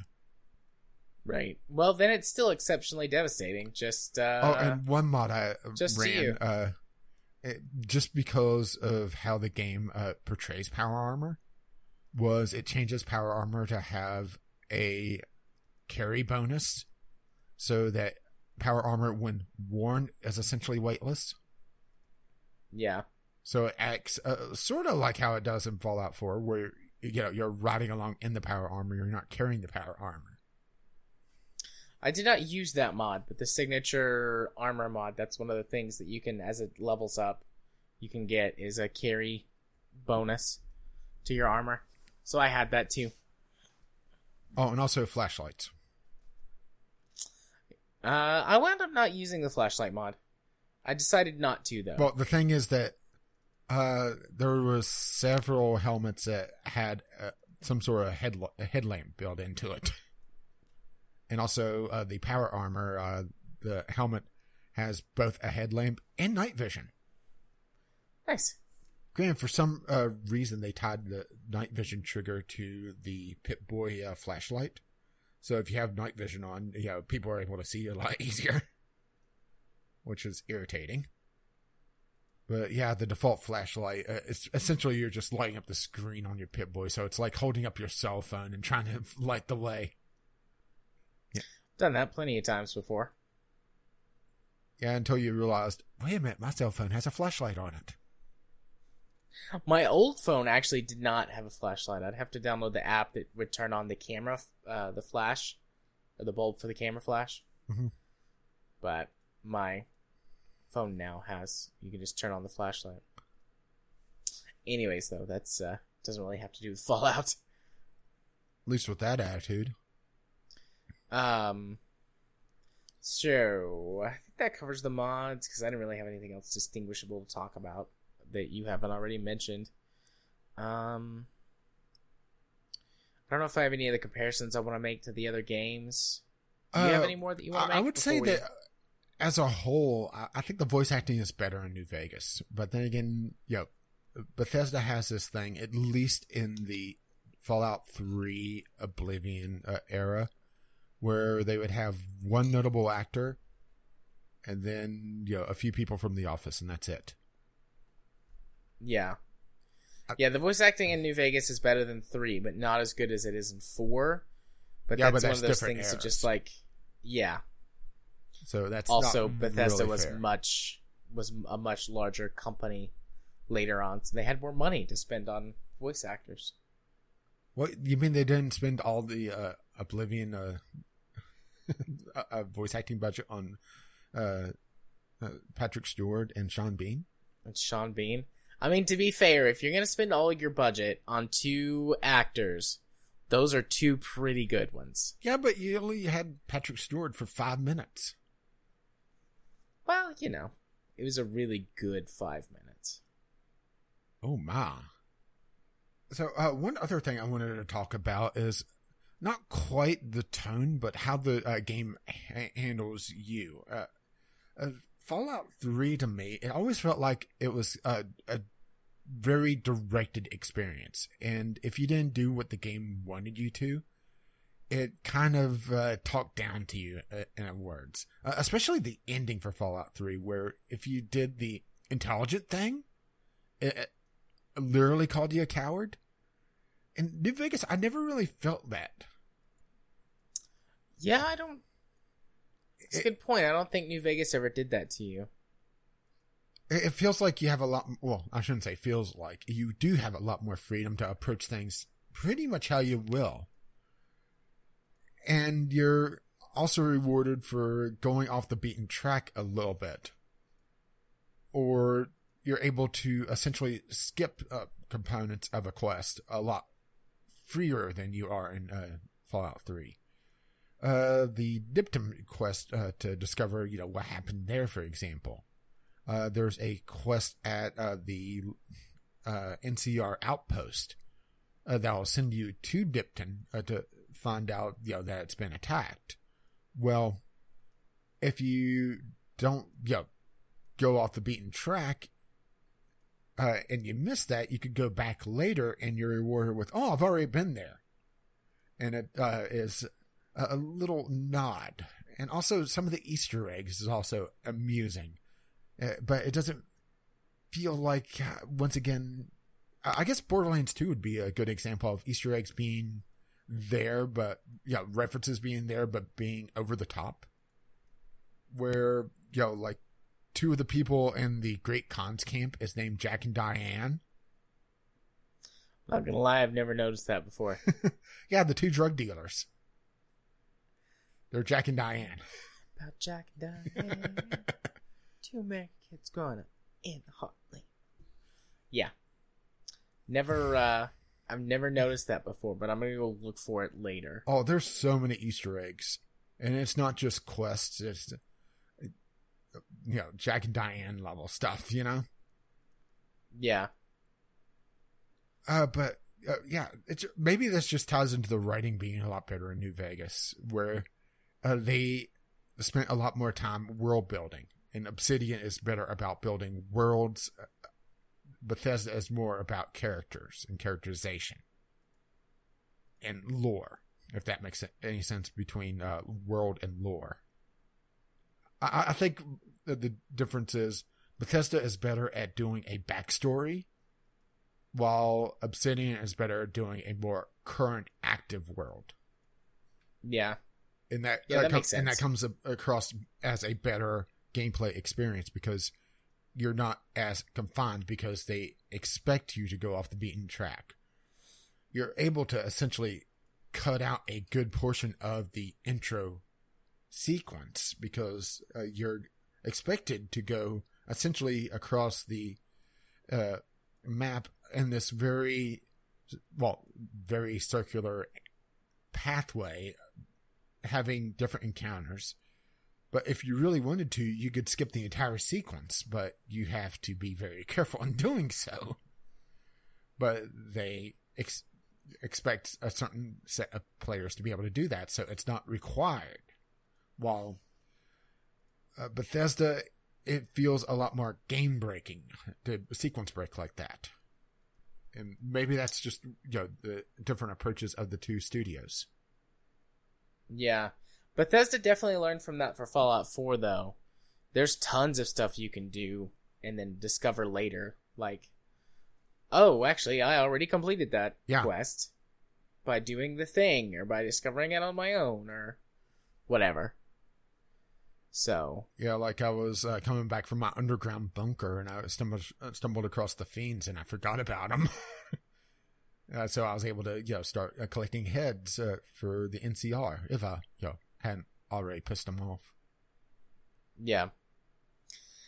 Yeah, so speaking of pissing off the NCR, I guess that's a good time to segue in, or a good way to segue into discussing the story a little more in depth. I mean, we're not going to go beat by beat on this, because we would be here for even longer than it takes us to go through. Yeah, and we also Telltale had games and stuff. And we had two completely not completely different, but near completely different storylines, because I went with Independent New Vegas with the Wildcard series.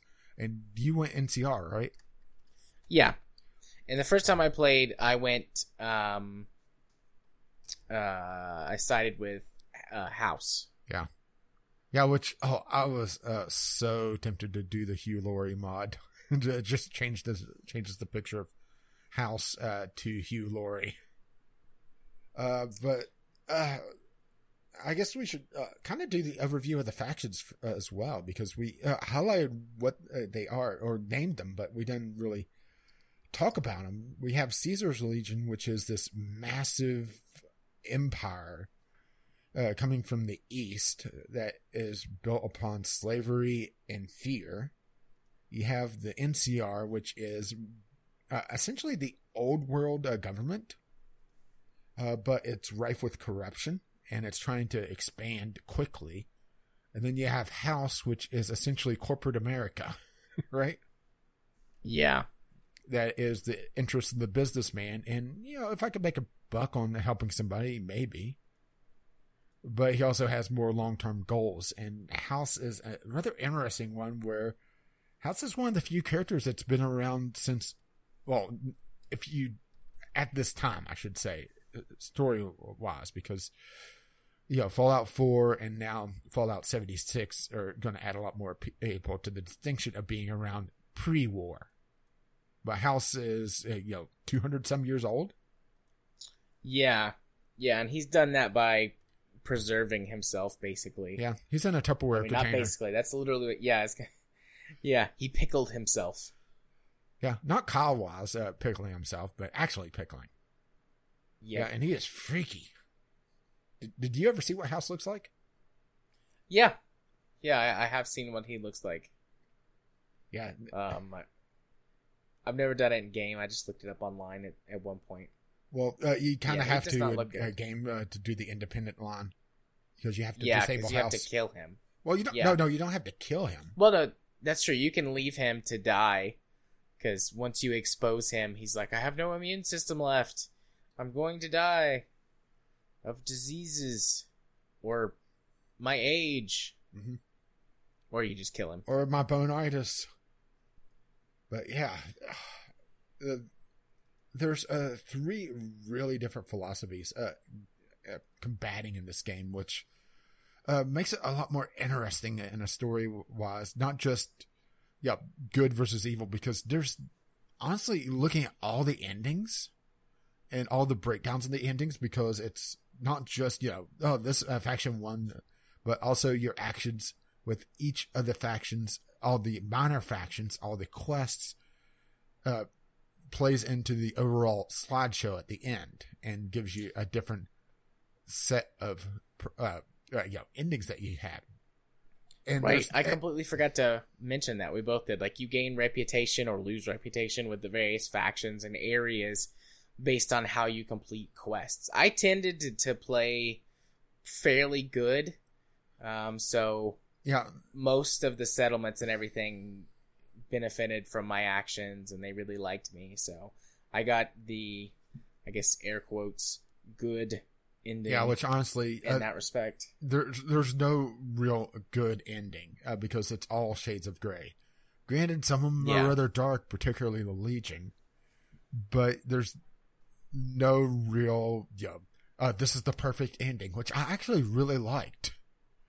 You know, that's something else that Fallout 3 had, was that it was a very black and white, good and evil ending, and that was it.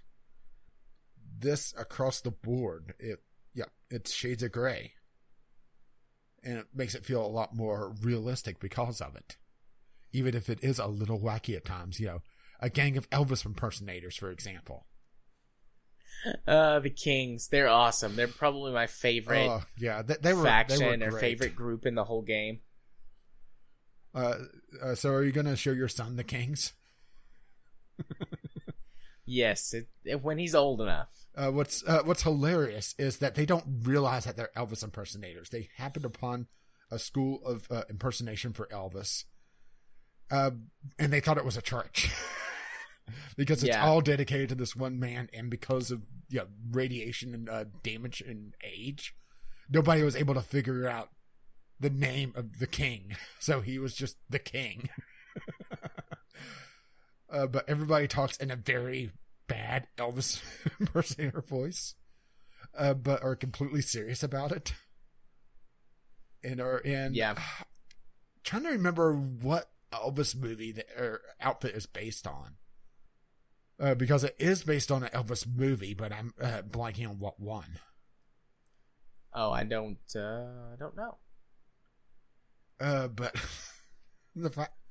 and they're a good faction as well. They're not, you know, they're trying to keep order in the outlying areas of New Vegas called Freeside, because what House has done is essentially cordoned off New Vegas to the rich portion and the poor portion of town. And in order to get into town, you have to essentially pass a credit check. Otherwise, you're in the slums. So, you know, House is corporate America to a T, right? Yeah. It's there's just so many interesting little bits in the factions, you know? Some of the towns, there's no good endings whatsoever for them. I think Novak, you know, it's, you know, they're pretty much fucked no matter what, because they have a bunch of radioactive waste from the nearby rocket facility, poison them over time, and, you know, all the ghouls. Yeah. Even if you send them into space, which, yes, that's a thing as well. Yep, I did that. I sent them to space. Well, I was pressed for time, so I skipped it, but I did it in my previous run where I was actually NCR. So I know most of the NCR storyline. Well, first person, I should say. And the NCR storyline, it's dealing a lot more with the corruption of the system and having to deal with, you know, them trying to overexpand. Because did they ever really say why they're so eager to snatch up land outside of trying to get it instead of the Legion? I think they're just trying to become the dominant power in what remains of the United States. Or I do know that they talked a lot about supply issues back home, that, you know, they've grown too big to be able to sustain themselves, so they need more land. So there is that as well. So, you know, there's even the good guys, you know, are not exactly clean in this. And then you have the independent line, which essentially, when you start the game, you get shot in the head.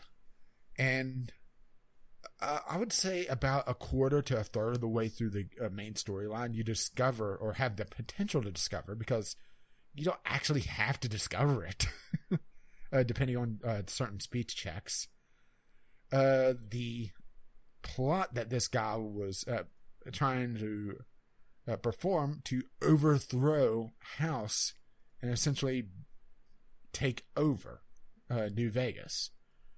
Well, the courier, which that's your player character, by the way. You're actually is this the only Fallout game that you're not a vault dweller? Yeah, I think so. I mean, maybe some of the strategy ones, but yeah, that's not the mainline story, mainline series, which I realize this one isn't either. But yo, this is one of the few times that you're not a vault dweller. Yeah, the only other game I can think of where you're not a Fallout dweller is Fallout, what is it, Brotherhood of Steel?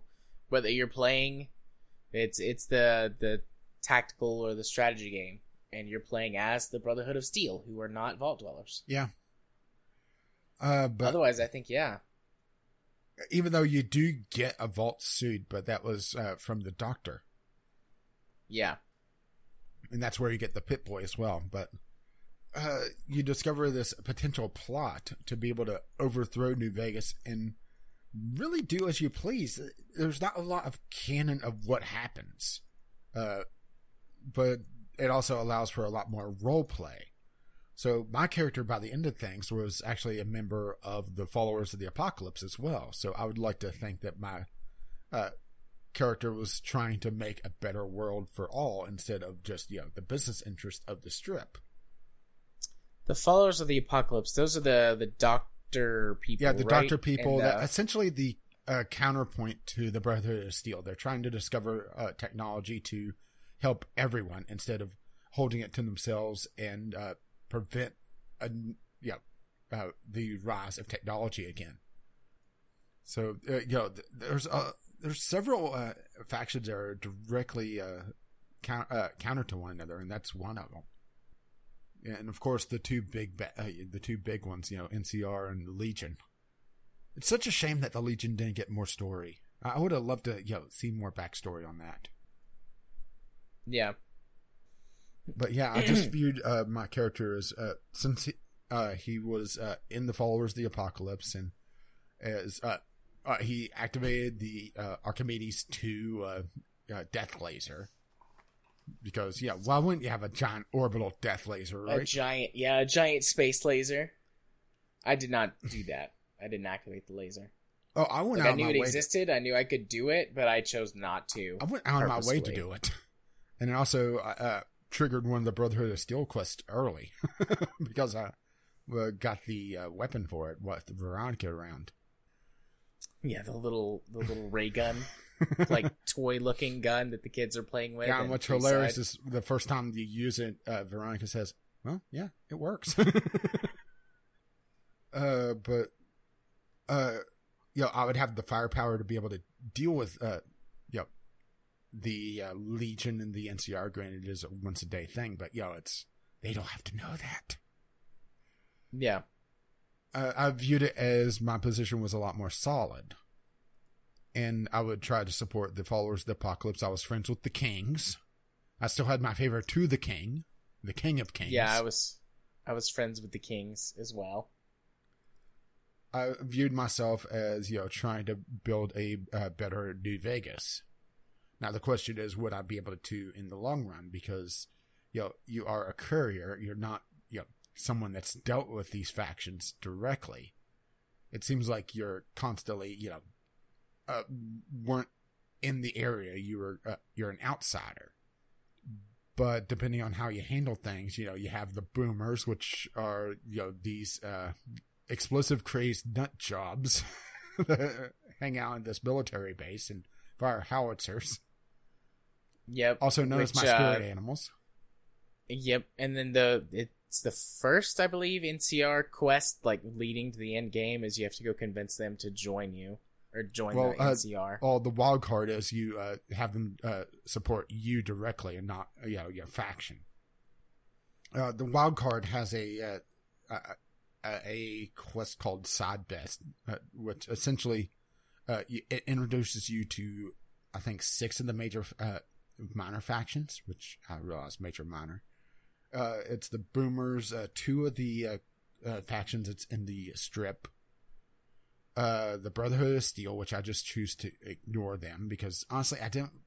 The Brotherhood of Steel as a faction is interesting, but they're irritating, and their quest line is very convoluted and frustrating. Granted, I was able to skip a good portion of it potentially because I got one of the items that they require to be able to continue, but I just didn't care for the Brotherhood of Steel. But also viewed the Brotherhood of Steel as more isolationist because of just how things were going for themselves, and not how the end game really was going to show things. Where they were a bunch of raiders essentially. Well, I didn't view them as that. I was viewing them as them wanting to continue to be cut off from society, which is fine by me. But let's see. I'm trying to think of who else. The Great Khans, which you're able to break the alliance with the Legion and make the final fight a lot easier. Also pisses off Caesar, which is a great bonus. And one other that I'm blanking on. Or maybe it is the Boomers for the last one, I don't know. But yeah, the wild card storyline, it's essentially a spanner in the works, and it's a lot faster than all the other ones, really. Because you have a lot of options to really just skip things if you really wanted to. Like the side bets, you could go talk to them and say, I chose to ignore them. Let them deal with their own thing. But in the long run, I feel like that would have been a power destabilization thing, so I still did the storyline. A little bit of role-play in a role-playing game. Yeah. But the game offers that option to you. Yeah, which is great. I think it's good that it has that choice. I should say the reason why this hard card or the side bets and the wild card exist is because of Yes Man, which is the Securitron that was hacked not by Benny, but Benny paid someone to do it, to essentially be overly helpful. And even when he disagrees with you, he's passive-aggressive about it. And he's just awesome. And always so happy to do things. Sort of like how they wanted to portray Claptrap, only without the annoyance factor. Less annoying. Or not annoying. Yeah, I mean, the NCR questline basically breaks down to doing stuff for them to secure their position in the area to be ready to maintain control of the Hoover Dam, which is like what the whole main plot revolves around, because the Hoover Dam is still functional and is the largest supplier of power to the whole region. And basically whoever controls the dam controls the area because they control the power supply. So, so I'm not familiar with the wild card ending. Like, okay. I know that if you side with House, like, he takes control of the dam and capitalism, ho. The NCR, you defend the dam from the Legion and maintain it. So the NCR remains the most powerful faction in the area. And then for the Legion, you assault the dam and take it over. Okay, the wild card actually plays out a bit like the Legion one, where you are more sneaky about it, though, especially if you hadn't completely pissed off the NCR yet, because how I did it was I did a few quests for the NCR, so I had my rep built up for them. So by the time I hit end game, which I think that's the final quest I believe is called No Masters, No Kings. I was able to just waltz right into the control room, and that's where I had my big fight with NCR. I was able to walk past everyone. Gotcha. Had a big fight with in the control room, and was able to send essentially an energy jolt to Fortification Hill, where all the Securitrons were, and raised my army. Then it was go fight the Legion. So the wild card is essentially a combination of the Legion and the NCR, where at first I'm fighting in, and well, if I hadn't had the positive rep with them, I would have fought in against the NCR, taken over the control room, sent the energy jolt to kickstart all the production for the Securitrons, which had been upgraded, because the how you're at least supposed to play it, you don't have to, is you are kind of following the House line up to a certain point where you have a sudden but inevitable betrayal. With a little bit of NCR on the side, with really just pissing off the Legion the entire way, because there's this point with the in the Legion encampment where you're pretty much the point of no return for them, which is setting up the Securitron upgrades.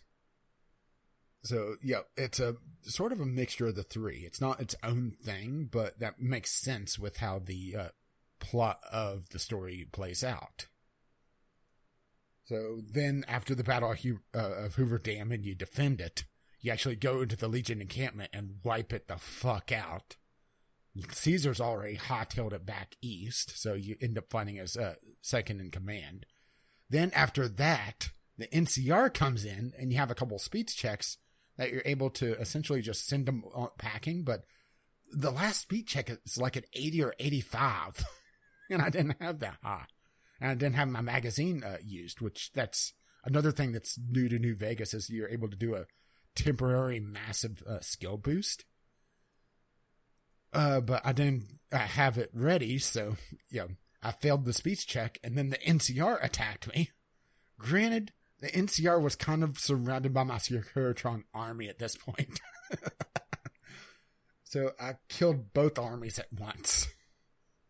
Nice. Yeah, that sounds interesting. I might have to, when we're all done with this, take a little bit of a break and then come back and do the wild card run. Yeah, the wild card run, it I would suggest following along with the NCR a little bit, and a little bit of the well, you're forced to go along with House for a while, but to make the end fight easier. But it really is supported a lot more if you do some of the side stuff and a lot of the little stuff that I wasn't able to do just because of time constraints. To essentially solidify your power base. The wild card run feels like the role play run, to be perfectly honest. You know?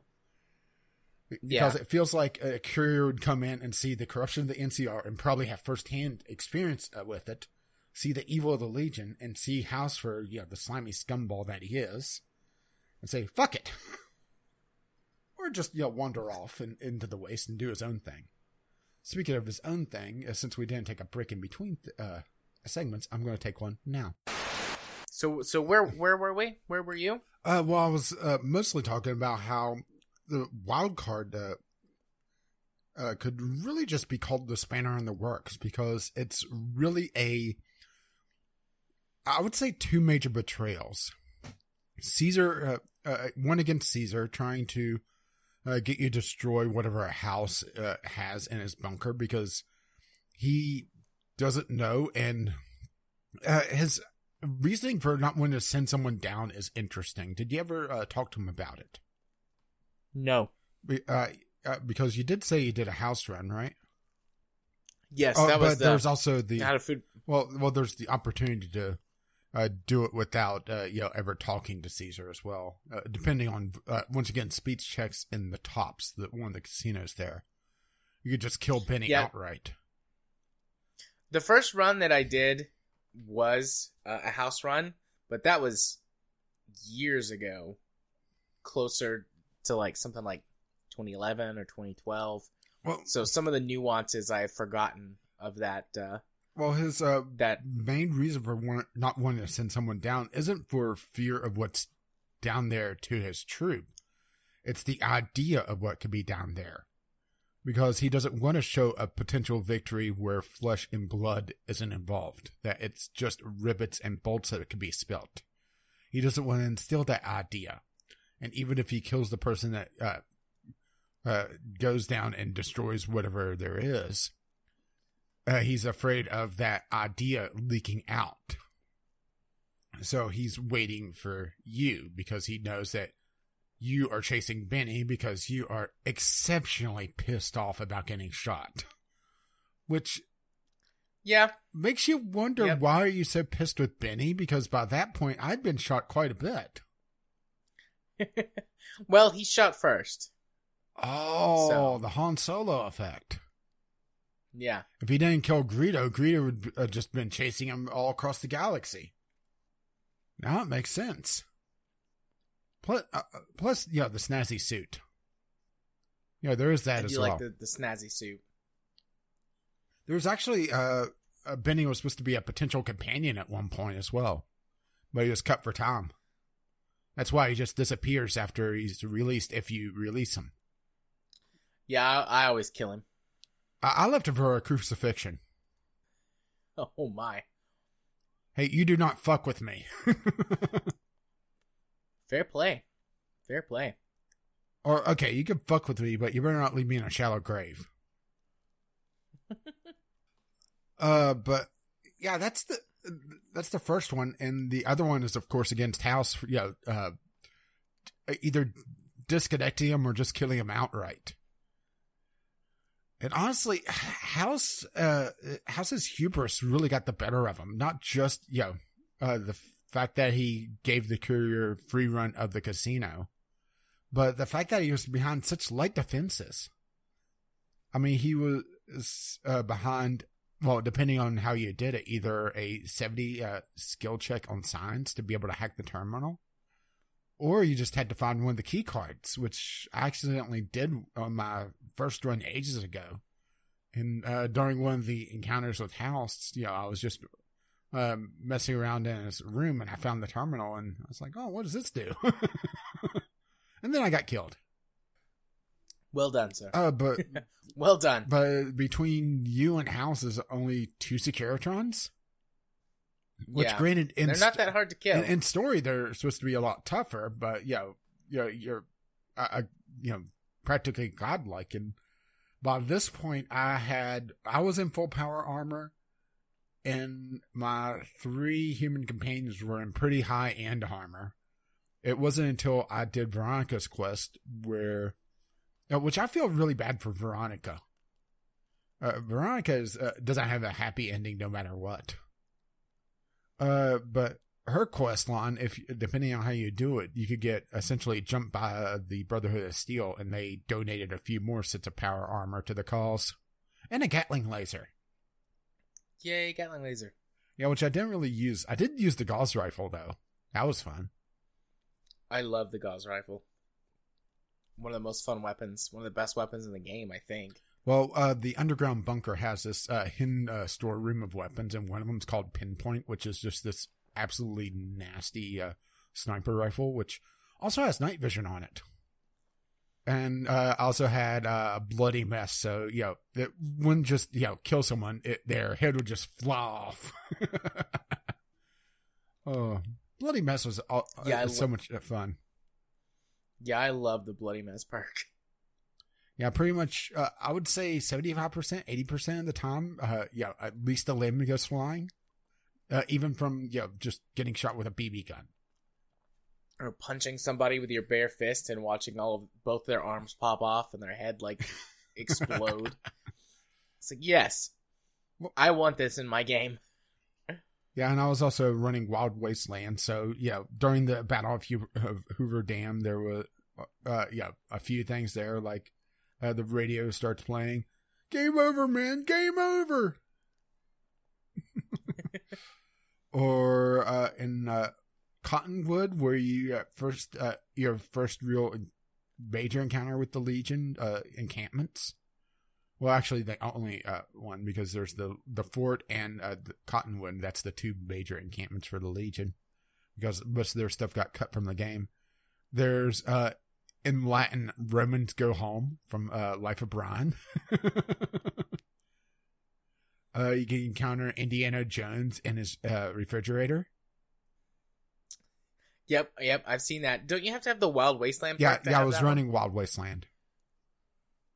Okay. Yeah, I'm mentioning some of the Wild Wasteland stuff. You know, it doesn't detract from the tone overall.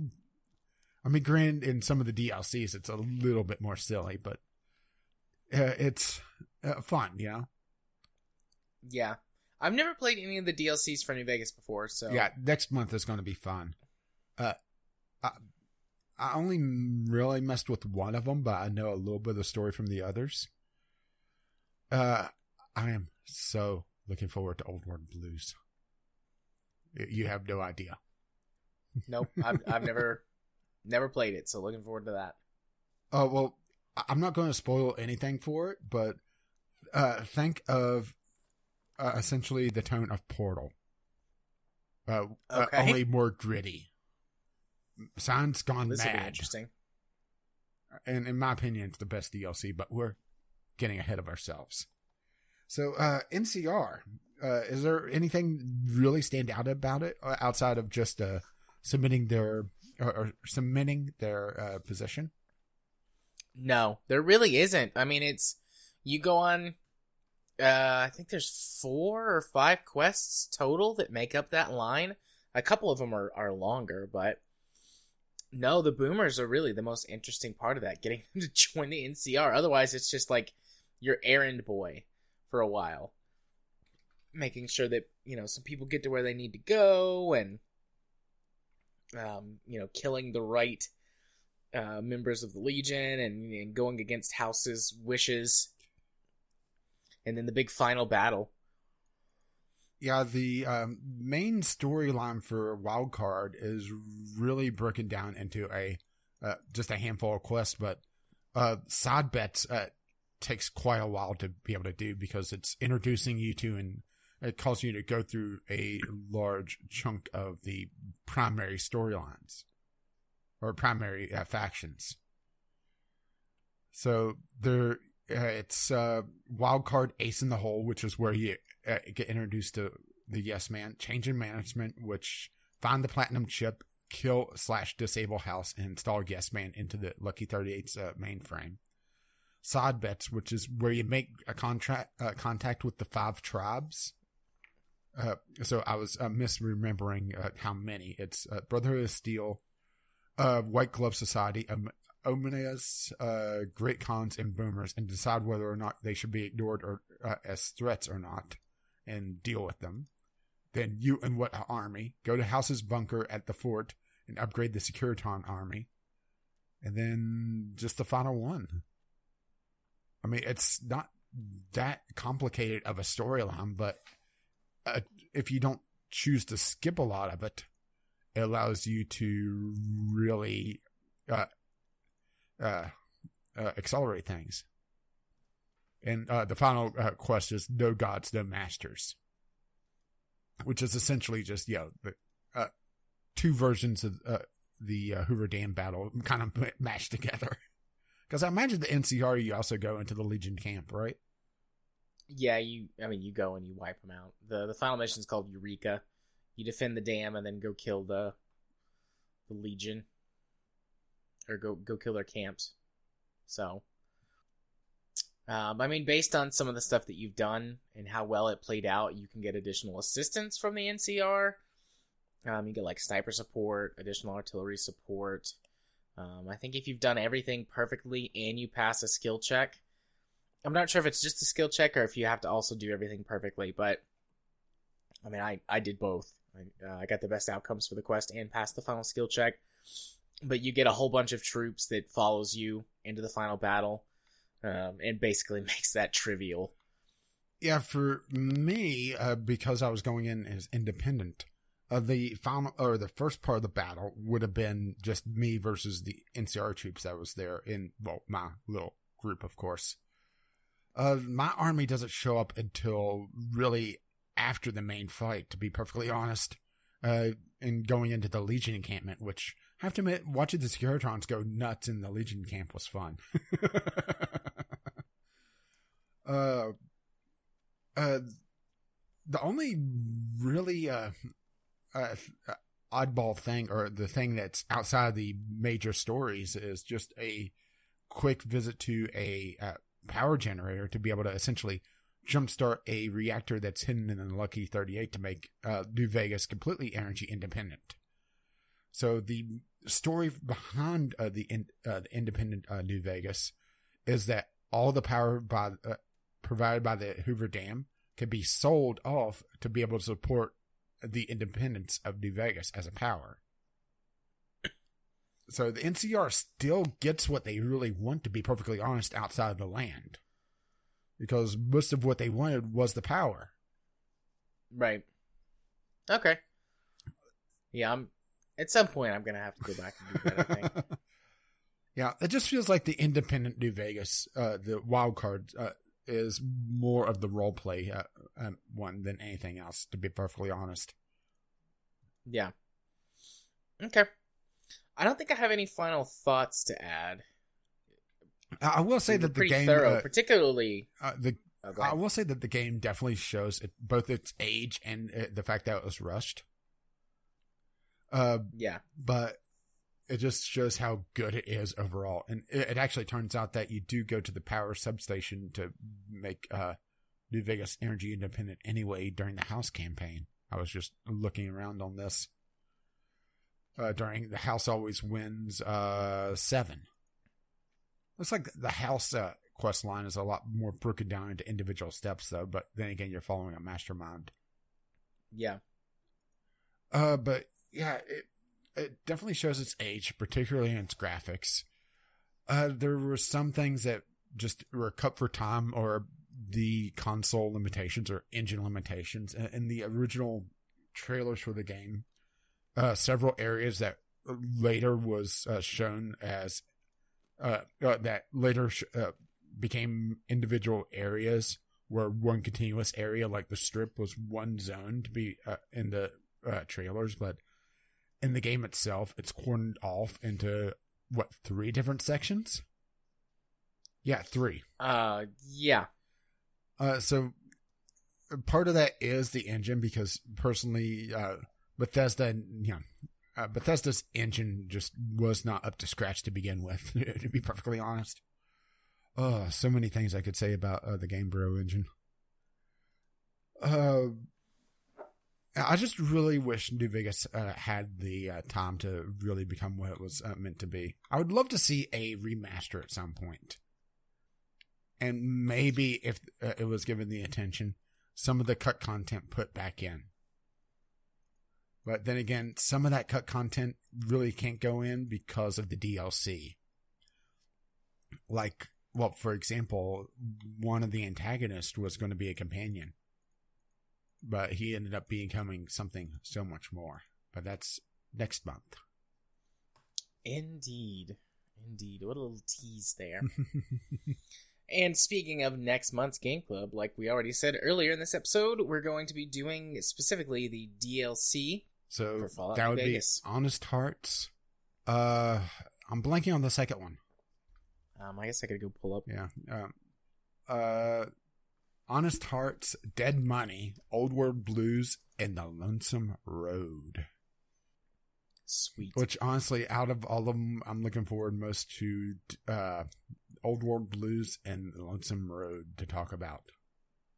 And that one's going to be probably closer to our beat by beat, but not quite. Yeah. Yeah, because we're going to, unless there's some crazy additional mechanics that have been added. We've already had that discussion and the comparisons and stuff like that. Well, I do know that there's a severe tonal difference in one of the DLCs. I'm not sure if I should mention what one.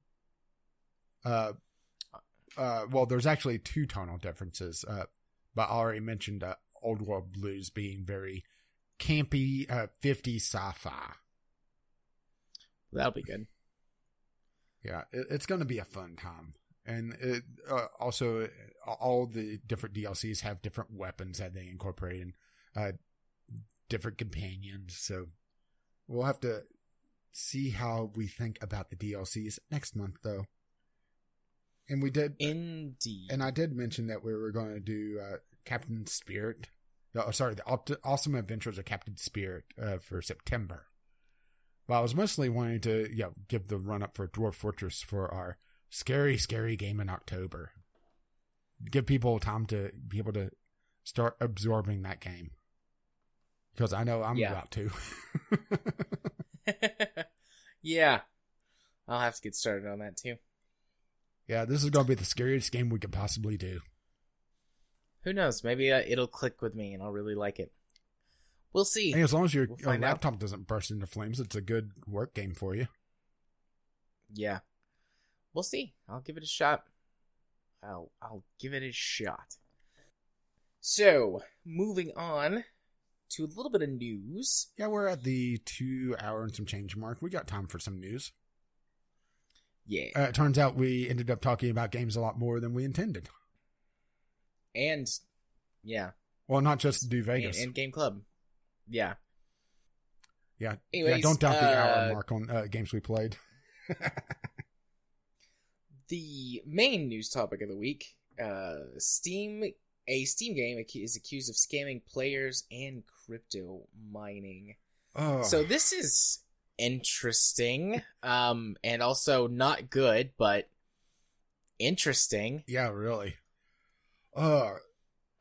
Yeah, and this definitely goes against the whole, wide open market that Steam wants to do. I don't agree with them doing, you cannot have adult games. You cannot have the anime boobies. But at the same time, there has to be a little bit of, this game isn't a fucking virus. So this wasn't just one game. This was actually three games, but one got the most attention because of something else it was doing. And I'm trying to find which game it was exactly. Astratrium?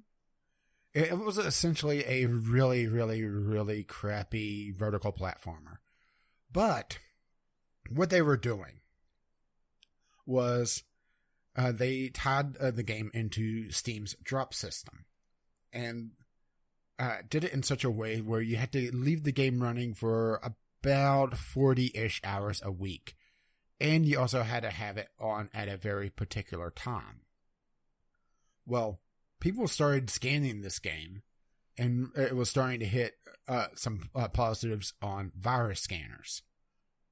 And it turns out that this game may have had a crypto miner built into it. Not Bitcoin, but something else.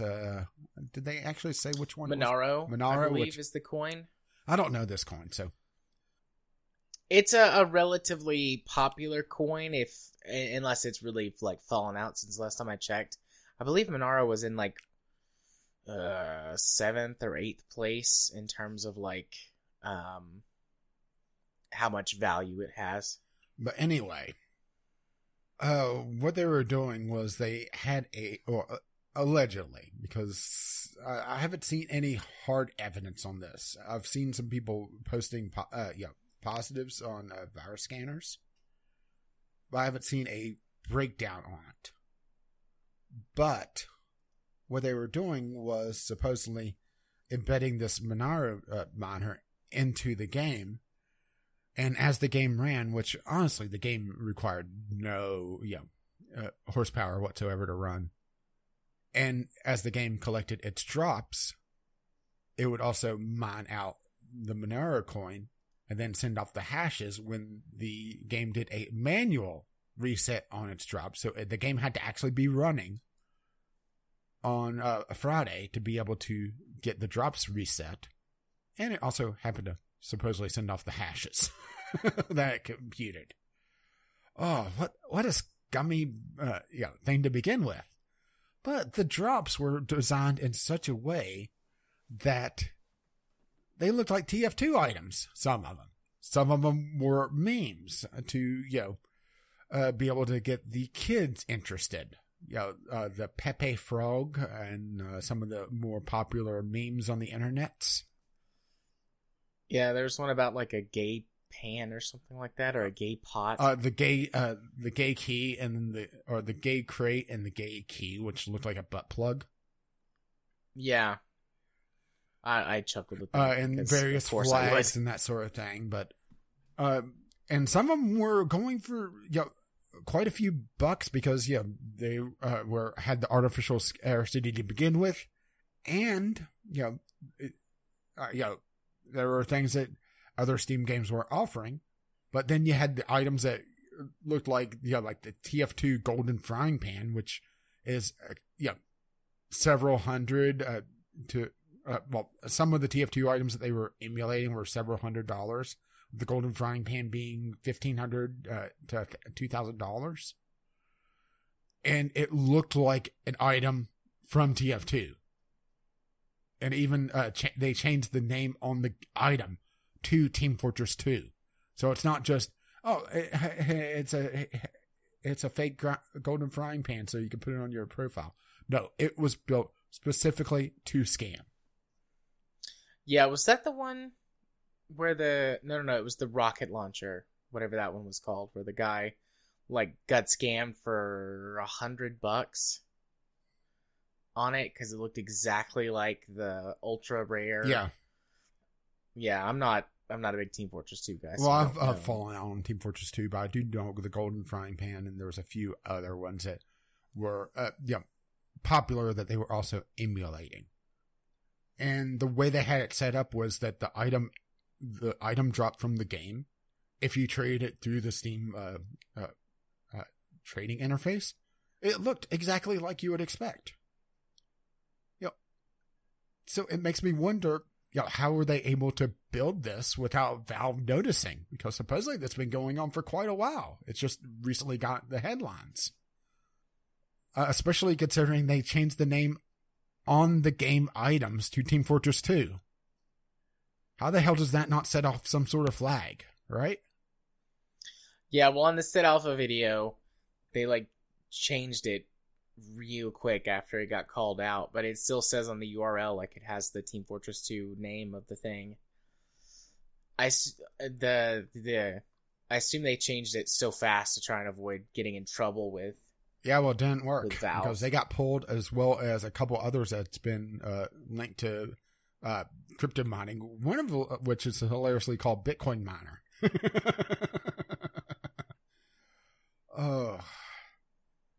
This is the problem with the completely open market, and Valve wanted to just be reactionary. Because they don't want to do any curation, which, okay, they don't want to arbitrate taste, but at the same time, they should at least have some sort of legal liability to make sure that the games aren't viruses. Is that too much to ask? A Valve? Yeah, probably. Yeah, this whole thing is really fascinating, interesting. And scary. I would suggest that anyone follow the link and watch the Sid Alpha video. He does a really good job of breaking this down. Yeah, it is a little long-winded, admittedly, but he it's goes like 10 or 12 minutes long, something like that. Yeah, but he goes in depth on everything on it. Yeah. And I like the point that he makes, like, this might be the replacement for the asset flip. People getting better and better about sliding this kind of stuff in there. Especially since so many games are building themselves around the player marketplace. Yeah. I mean, find an item that is popular, that's selling quickly, that's expensive. Honestly, it wouldn't surprise me at this point that the next asset, or what do we even call this outside just scam? Market scam? Market cloner? Market cloner. Market item cloner. Does it for PUBG items. Because that's also a popular thing on the Steam market. And they wouldn't be messing with Valve directly. Because honestly, I think that's what really got them pulled so quickly, was they were messing with the director of the marketplace that they're dealing with. Granted, PUBG has really fallen off. I'm looking at the most popular items on the Steam marketplace, and I'm only seeing one PlayerUnknown's Battlegrounds items on the front page. And that's only $100, you know? Yeah. Only. I don't know how much there is to add to this topic. It's just the astonishment. You did a really good job explaining it. Yeah, it's the astonishment of it, you know? I wouldn't have thought that the market could be turned like this, and it just shows how crazy things are getting. Yeah, I mean, this is worse than anything on the Android store. I mean, you see all sorts of clones and all sorts of crappy asset flips, but you don't see that many outright scams like this, do you? No, not that I'm aware of. I mean, I'm sure there's a few that have happened somewhere, you know, but I mean, as far as I know, to this degree, like hijacking and using your device to mine a cryptocurrency. And not just mine a cryptocurrency, but also completely emulate an item from a competitor to be able to scam people. Yeah. And well, there's plenty of that. Plenty of faking that you're but doing it different. So that it looks completely legitimate to the point that Valve actually has to put a band-aid on their trading system, so that if you're trading for an item that you've or a game that you've never played, or the game is new on the Steam store, it has to do a pop-up, because that's something Valve just quickly implemented to try to prevent something else from happening again. So maybe this is going to prevent it, but honestly, you gotta, this is going to sound very cynical on me, but what the hell? No matter all the warnings, no matter all the cautions, there's always going to be the stupid person, you know? Yeah.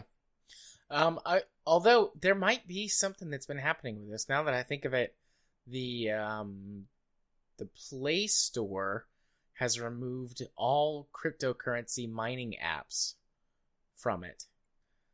And they're actively not allowing or removing any apps that get added that are cryptocurrency miners.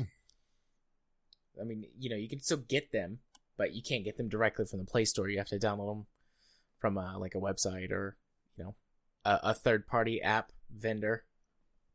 Yeah, so maybe there was something that was going on, but because we're not plugged into the mobile scene, because we're not cool like that, We're not hip with the kids. Yeah, like I just remembered I read something about that a week ago or so. It's just more of just pure astonishment about this entire thing, really, than anything else. Because this is something that, yeah, this is almost on the level of some of the Eve heists that I've heard, you know? Where people pretended to be something for years. Yeah, and then they flipped the switch. Mm-hmm. Yeah, went in, killed their boss, took over New Vegas. Not that I would know anything about that. Yeah. Not a thing. Okie dokie. Moving on to our other news topic, because this won't take long either. The PUBG Corp details its 5-year esports plan, but they also say they're not esports ready. Yeah, mostly I did this to chuckle at where they announced they weren't esports ready. Because I told you, and you got a good laugh out of it. They announced this at their invitational tournament. Yeah, we're not esports ready at our esports tournament. Yeah, it's... Huh? I do think that they're... Yeah, done right. Battle Royale could be a really compelling esport, but it can't be shot like you do StarCraft. You know, it can't be a live stream because there's so many small fights and so many things that you have to follow. I really, really, really think okay, probably not PUBG, but because PUBG seems to want to piss off everyone. Yeah. But yeah, using PUBG as kind of the generic battle royale because it kind of is. Shots fired. Oh yeah. I would say that a edited, 2-3 minute delay so that, it could be edited on the fly between different, camera people, different observers following major firefights, following the big players in the game, could be a really compelling thing.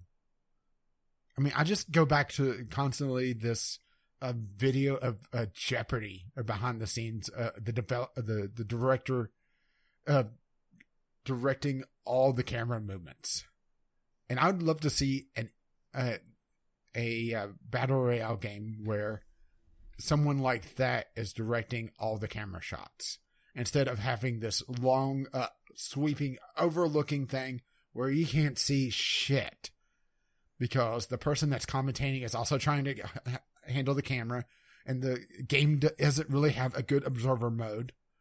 Instead, just have dedicated camera teams and have a dedicated director and let the commentators commentate. And I think the Battle Royale genre is trying to emulate Rocket League. They're trying to emulate StarCraft. And that they're doing a single camera with the commentator directly influencing the camera movements. And it just doesn't work. Yeah, I like that idea. Because, I mean, if you're... Different esports have to be filmed differently. Just like different... real life sports have to be filmed differently. Like there's less difference, I think, between various real life sports and how you have to film them. But I mean, there are differences. Okay, I would say this is probably a very bad example, but the difference between how basketball is shown versus how baseball is shown. Right. Where baseball has a lot more camera movement, a lot more different shots. That could be how Battle Royale is handled, where it's they have half a dozen different observers following around and are swapped to, instead of trying to follow with one, maybe two observers, especially with such a huge map. Granted, towards the end, it would be a little bit overkill, but in the beginning where things are a lot more interesting, I would say Battle Royale is most interesting in the very beginning and the very end. and the middle portion. Yeah, the middle bits are very boring. Yeah. So, yeah, the very beginning would be where all those cameras are very useful. And then at the end, they could set up a lot more variance in the shots. Have it where someone is followed closely, but also follow the overall battle, you know? Yeah. No, that's a really good way to do it, I think. I mean, there could potentially be another way, but I can't think of anything like better to do it offhand, you know? Just maybe something a little more traditional, like you follow certain players around, but I mean, if they die, then you got to move on for the rest of the match. Yeah, that's the problem, is that you can't really do independent streams of the major players because the way Battle Royale is handled, you know, you could die at any time. Yeah. And the thing is, with this 5-year plan, they don't even, at least in the article, really detail what it is. Just they have a 5-year plan. And honestly, that's a little presumptuous of themselves because, you know, not even the fact that, you know, PUBG has had a downturn in player base outside of China, but, you know, expecting to be relevant in 5 years. I mean, it's like, well, the MOBA genre, that's still very popular, but is it as relevant? The MMO genre. The World War II shooter genre. Gaming moves in cycles, and it's a lot shorter than 5 years. And I really think that the Battle Royale fad isn't going to last 5 years. Particularly once the AAA games start cashing in this year. Yeah, we'll see. I think like most other things, there will be one or two that hang on. Probably Fortnite. Maybe PUBG. I mean, it's still number 2, but it doesn't seem to have as much. I mean, it's nowhere near as unique or interesting. Mm-hmm. So, yeah, their big thing that they're planning on is regional professional PUBG leagues with Europe, North America, China, and Korea planned for next year. And additional regions may be added in 2020 with a world championship bringing winners together at the end of the year. And these leagues will reportedly have a more traditional format following a regulation system as opposed to the franchise system used by other esports, whatever that means. I mean, it's kind of funny that they're talking about financing esports, but they are saying that they don't have the money for custom servers. Yeah. You know what? I'm just not gonna... I'm not going to take that bait? Just not going to go there. I'm just not going to go there. Yeah. It wouldn't hurt my feelings to see a properly edited Battle Royale game as an esport. I think that would be very interesting. But the thing is, I think it goes in the face of what's popular, where it's instant gratification. You know, you have to see it happen as soon as possible. So... And also the nature of Twitch where, you know, it's a 10-second delay usually, and people get pissed whenever you have multiple minute delays. Yeah. Yeah, because, I mean, you would maybe not. You said 3 minutes earlier, didn't you? It might not have to be that long. Yeah, well, I was using that as a very wide buffer. But, gotcha. Even a live director, I mean, if you've never seen it, go look at the Jeopardy behind the scenes and that director. Someone that knows how to direct and have proper camera people able to line up the shots. I would say it would be exceptionally interesting, but that requires a lot more back-end stuff that's not as apparent. And maybe that's the thing is that, it's not, some guy sitting on the E3 stream eating Totino's pizza rolls, right? Pizza rolls. Oh, damn, that was cringy as hell, wasn't it? Yeah. Made me want pizza rolls, though, so it did its job. It made me never want to touch another fucking pizza roll, so it didn't do its job for me. Fair play, I guess. So I guess between the two of us, zero-sum game. Yeah, it balanced out. As all things should be? Indeed. But yeah, maybe it's just, The reason why that doesn't happen is that it's not as apparent. Or, there's a certain expectation where it's a little janky.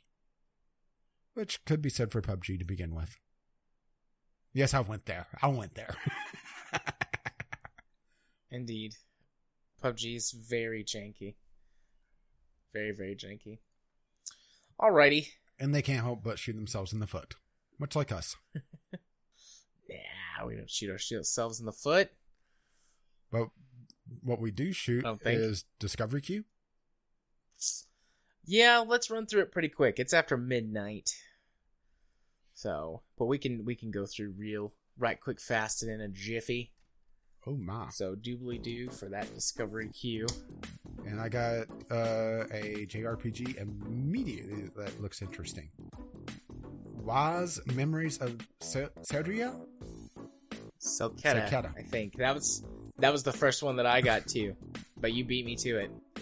Yeah. So you talk about it. I mean, pretty much your traditional ARPG, action-oriented, I should say, not proper ARPG, JRPG.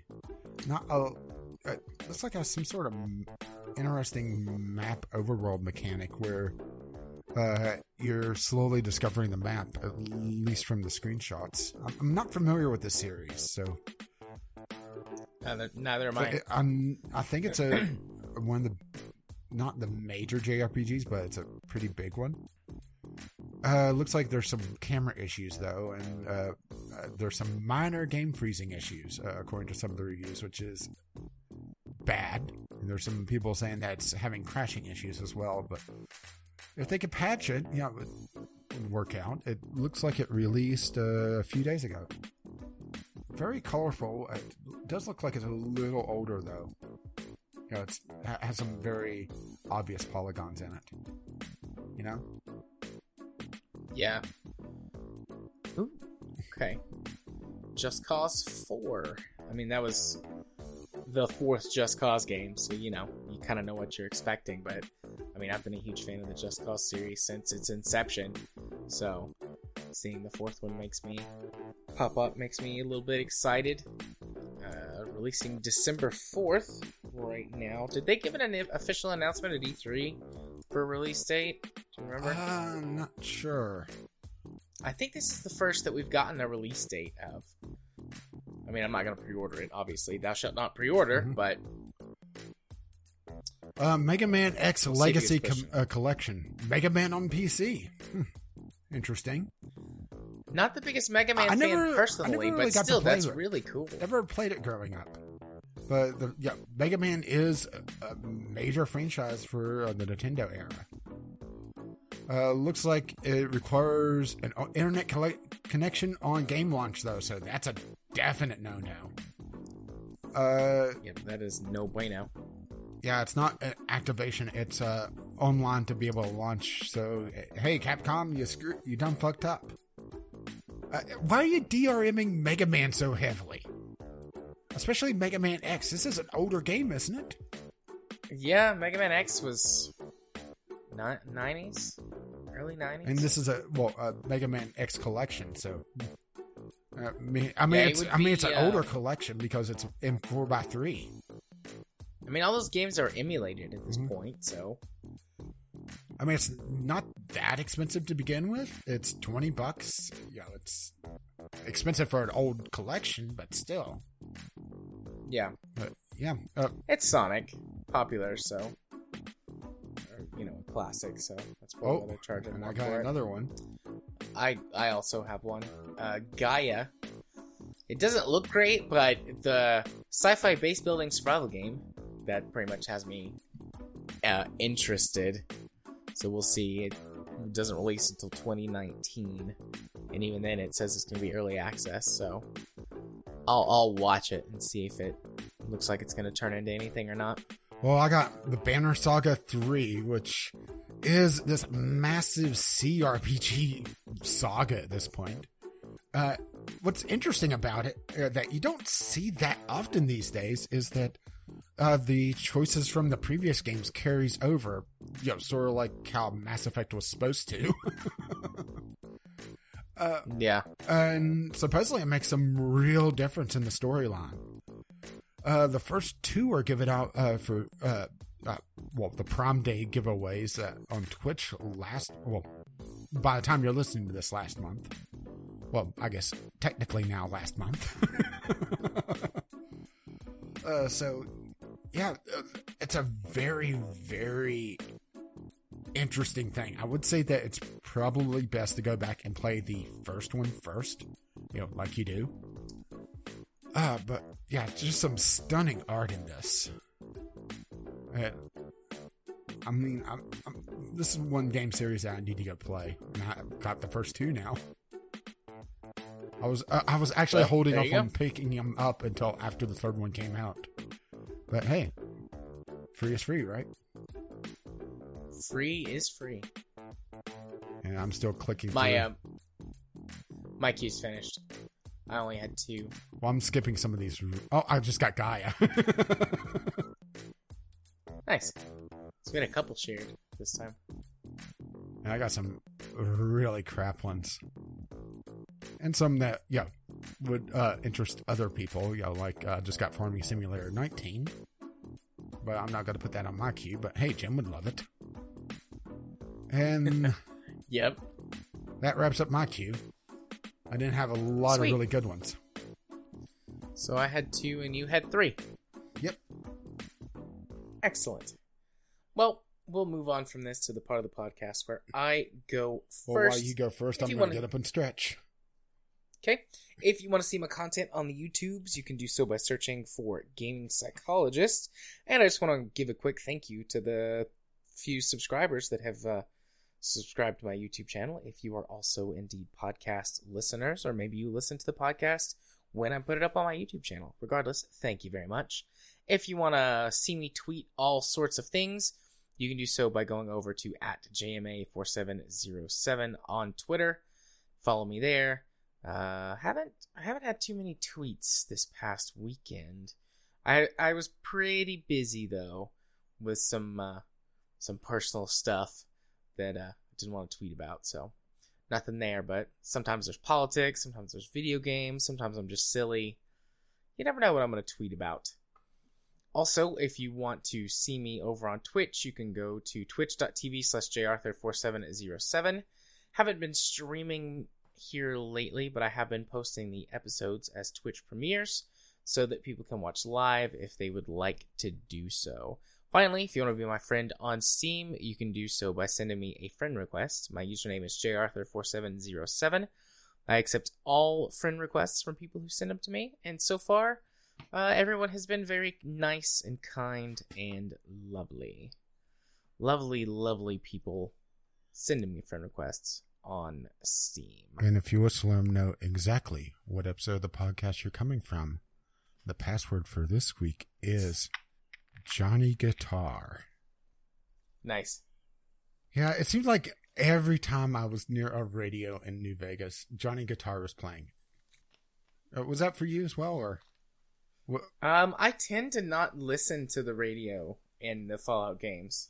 No. I'm not talking about. No. I know. Whenever you wander up near places that have radios too, but I honestly don't pay attention to it. So. Maybe, well, maybe not. It has this really slow pace that just kind of drew my attention, I guess. And plus, I kind of enjoy that type of music anyway, but I got a little tired of Johnny Guitar. Fair play.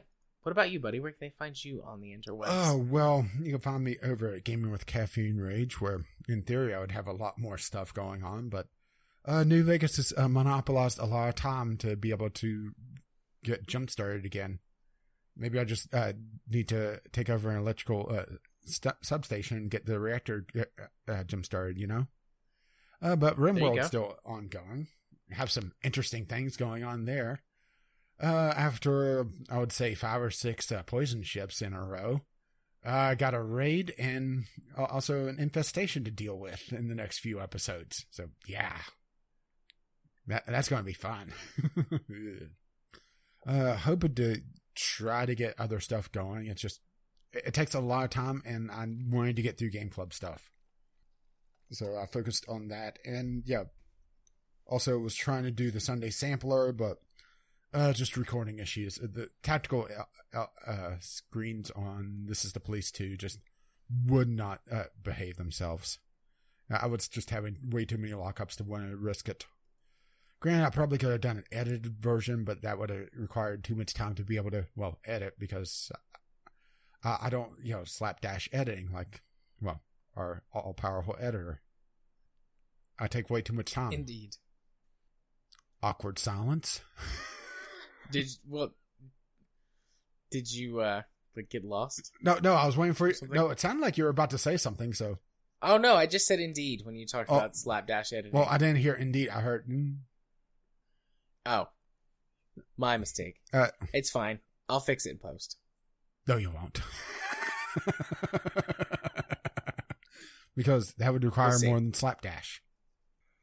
But yeah, hopefully get the Sunday sampler out this week. It's just, it's a very chaotic thing to begin with. And whenever I have something that is great until about 3 or 4 hours in, then I start hitting recording issues. Yeah, it's a little hard to recover from that, particularly when I was already counting on doing that with the embargo in place, but that's beside the point. So, yeah, I'll try to get more content out sooner rather than later. We still need to record some spin tires this week, assuming you're going to be awake for that. We do indeed. And they just announced a DLC for that as well. Woo. A paid DLC. Yeah, a couple of new maps. Yeah. Sweet. But we need to figure out the workshop maps, because some of them look fun, and then and some of them look fun.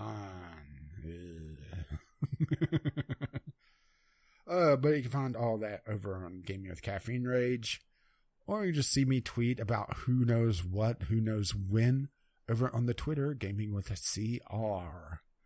I think my last thing was bitching about my internet connection. Turns out someone rolled a truck into a utility pole and knocked my connection out for 13 or 14 hours. Yep, that'll do it. I was not pleased. But what really pissed me off was, call the customer support. They say, oh, there's an outage in your area, and hang up on you. Yeah. But yeah, Gaming with CR on the Twitters. And since we're talking about Twitters, there's also the podcast Twitter, VGL Podcast on the Twitter, or VGL Podcast at gmail.com, where you can send letters, voicemails, game-related topics, questions, which we should do a question sometime in the near future, because we've kind of been neglecting that. It's been a little bit.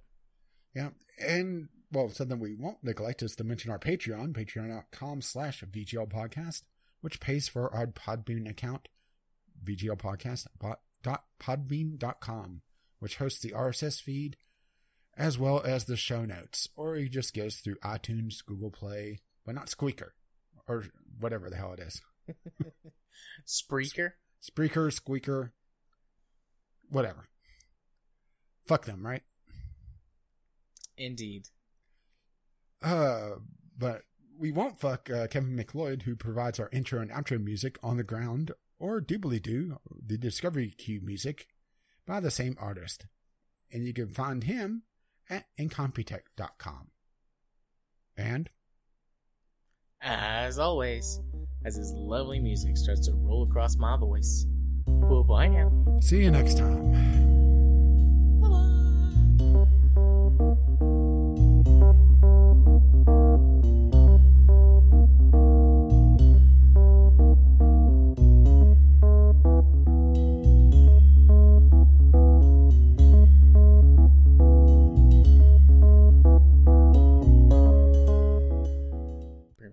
You know, the song that sticks out to me the most from the Fallout series is still I Don't Want to Set the World on Fire from Fallout 3. That trailer, that very first trailer, I think it was the E3 trailer back in, 06, 07? It has that sort of haunting, lilting quality to it already, which really fits the Fallout series. Maybe I'll put that in here, because this will be the post... banter post outro banter. Well, I'll tell you what's fucking popular here is this Fallout 76 stuff. It's just crazy how popular it is in West Virginia. Take me home. The irony of it all, the irony of it is the song isn't even about West Virginia. No, really. Yeah. If you look at the lyrics and look at a fucking map, Maryland and Virginia. It doesn't have a damn thing to do with West Virginia outside of mentioning the state. Yeah. And some people, retcon it, say, well, maybe he's wanting to go to West Virginia. No, the artist never went. Well, maybe he went, but not during the song. Oh. Honestly, with some of the stuff that goes on here, it would be getting the hell out of here. Indeed. Bye-bye. Oh.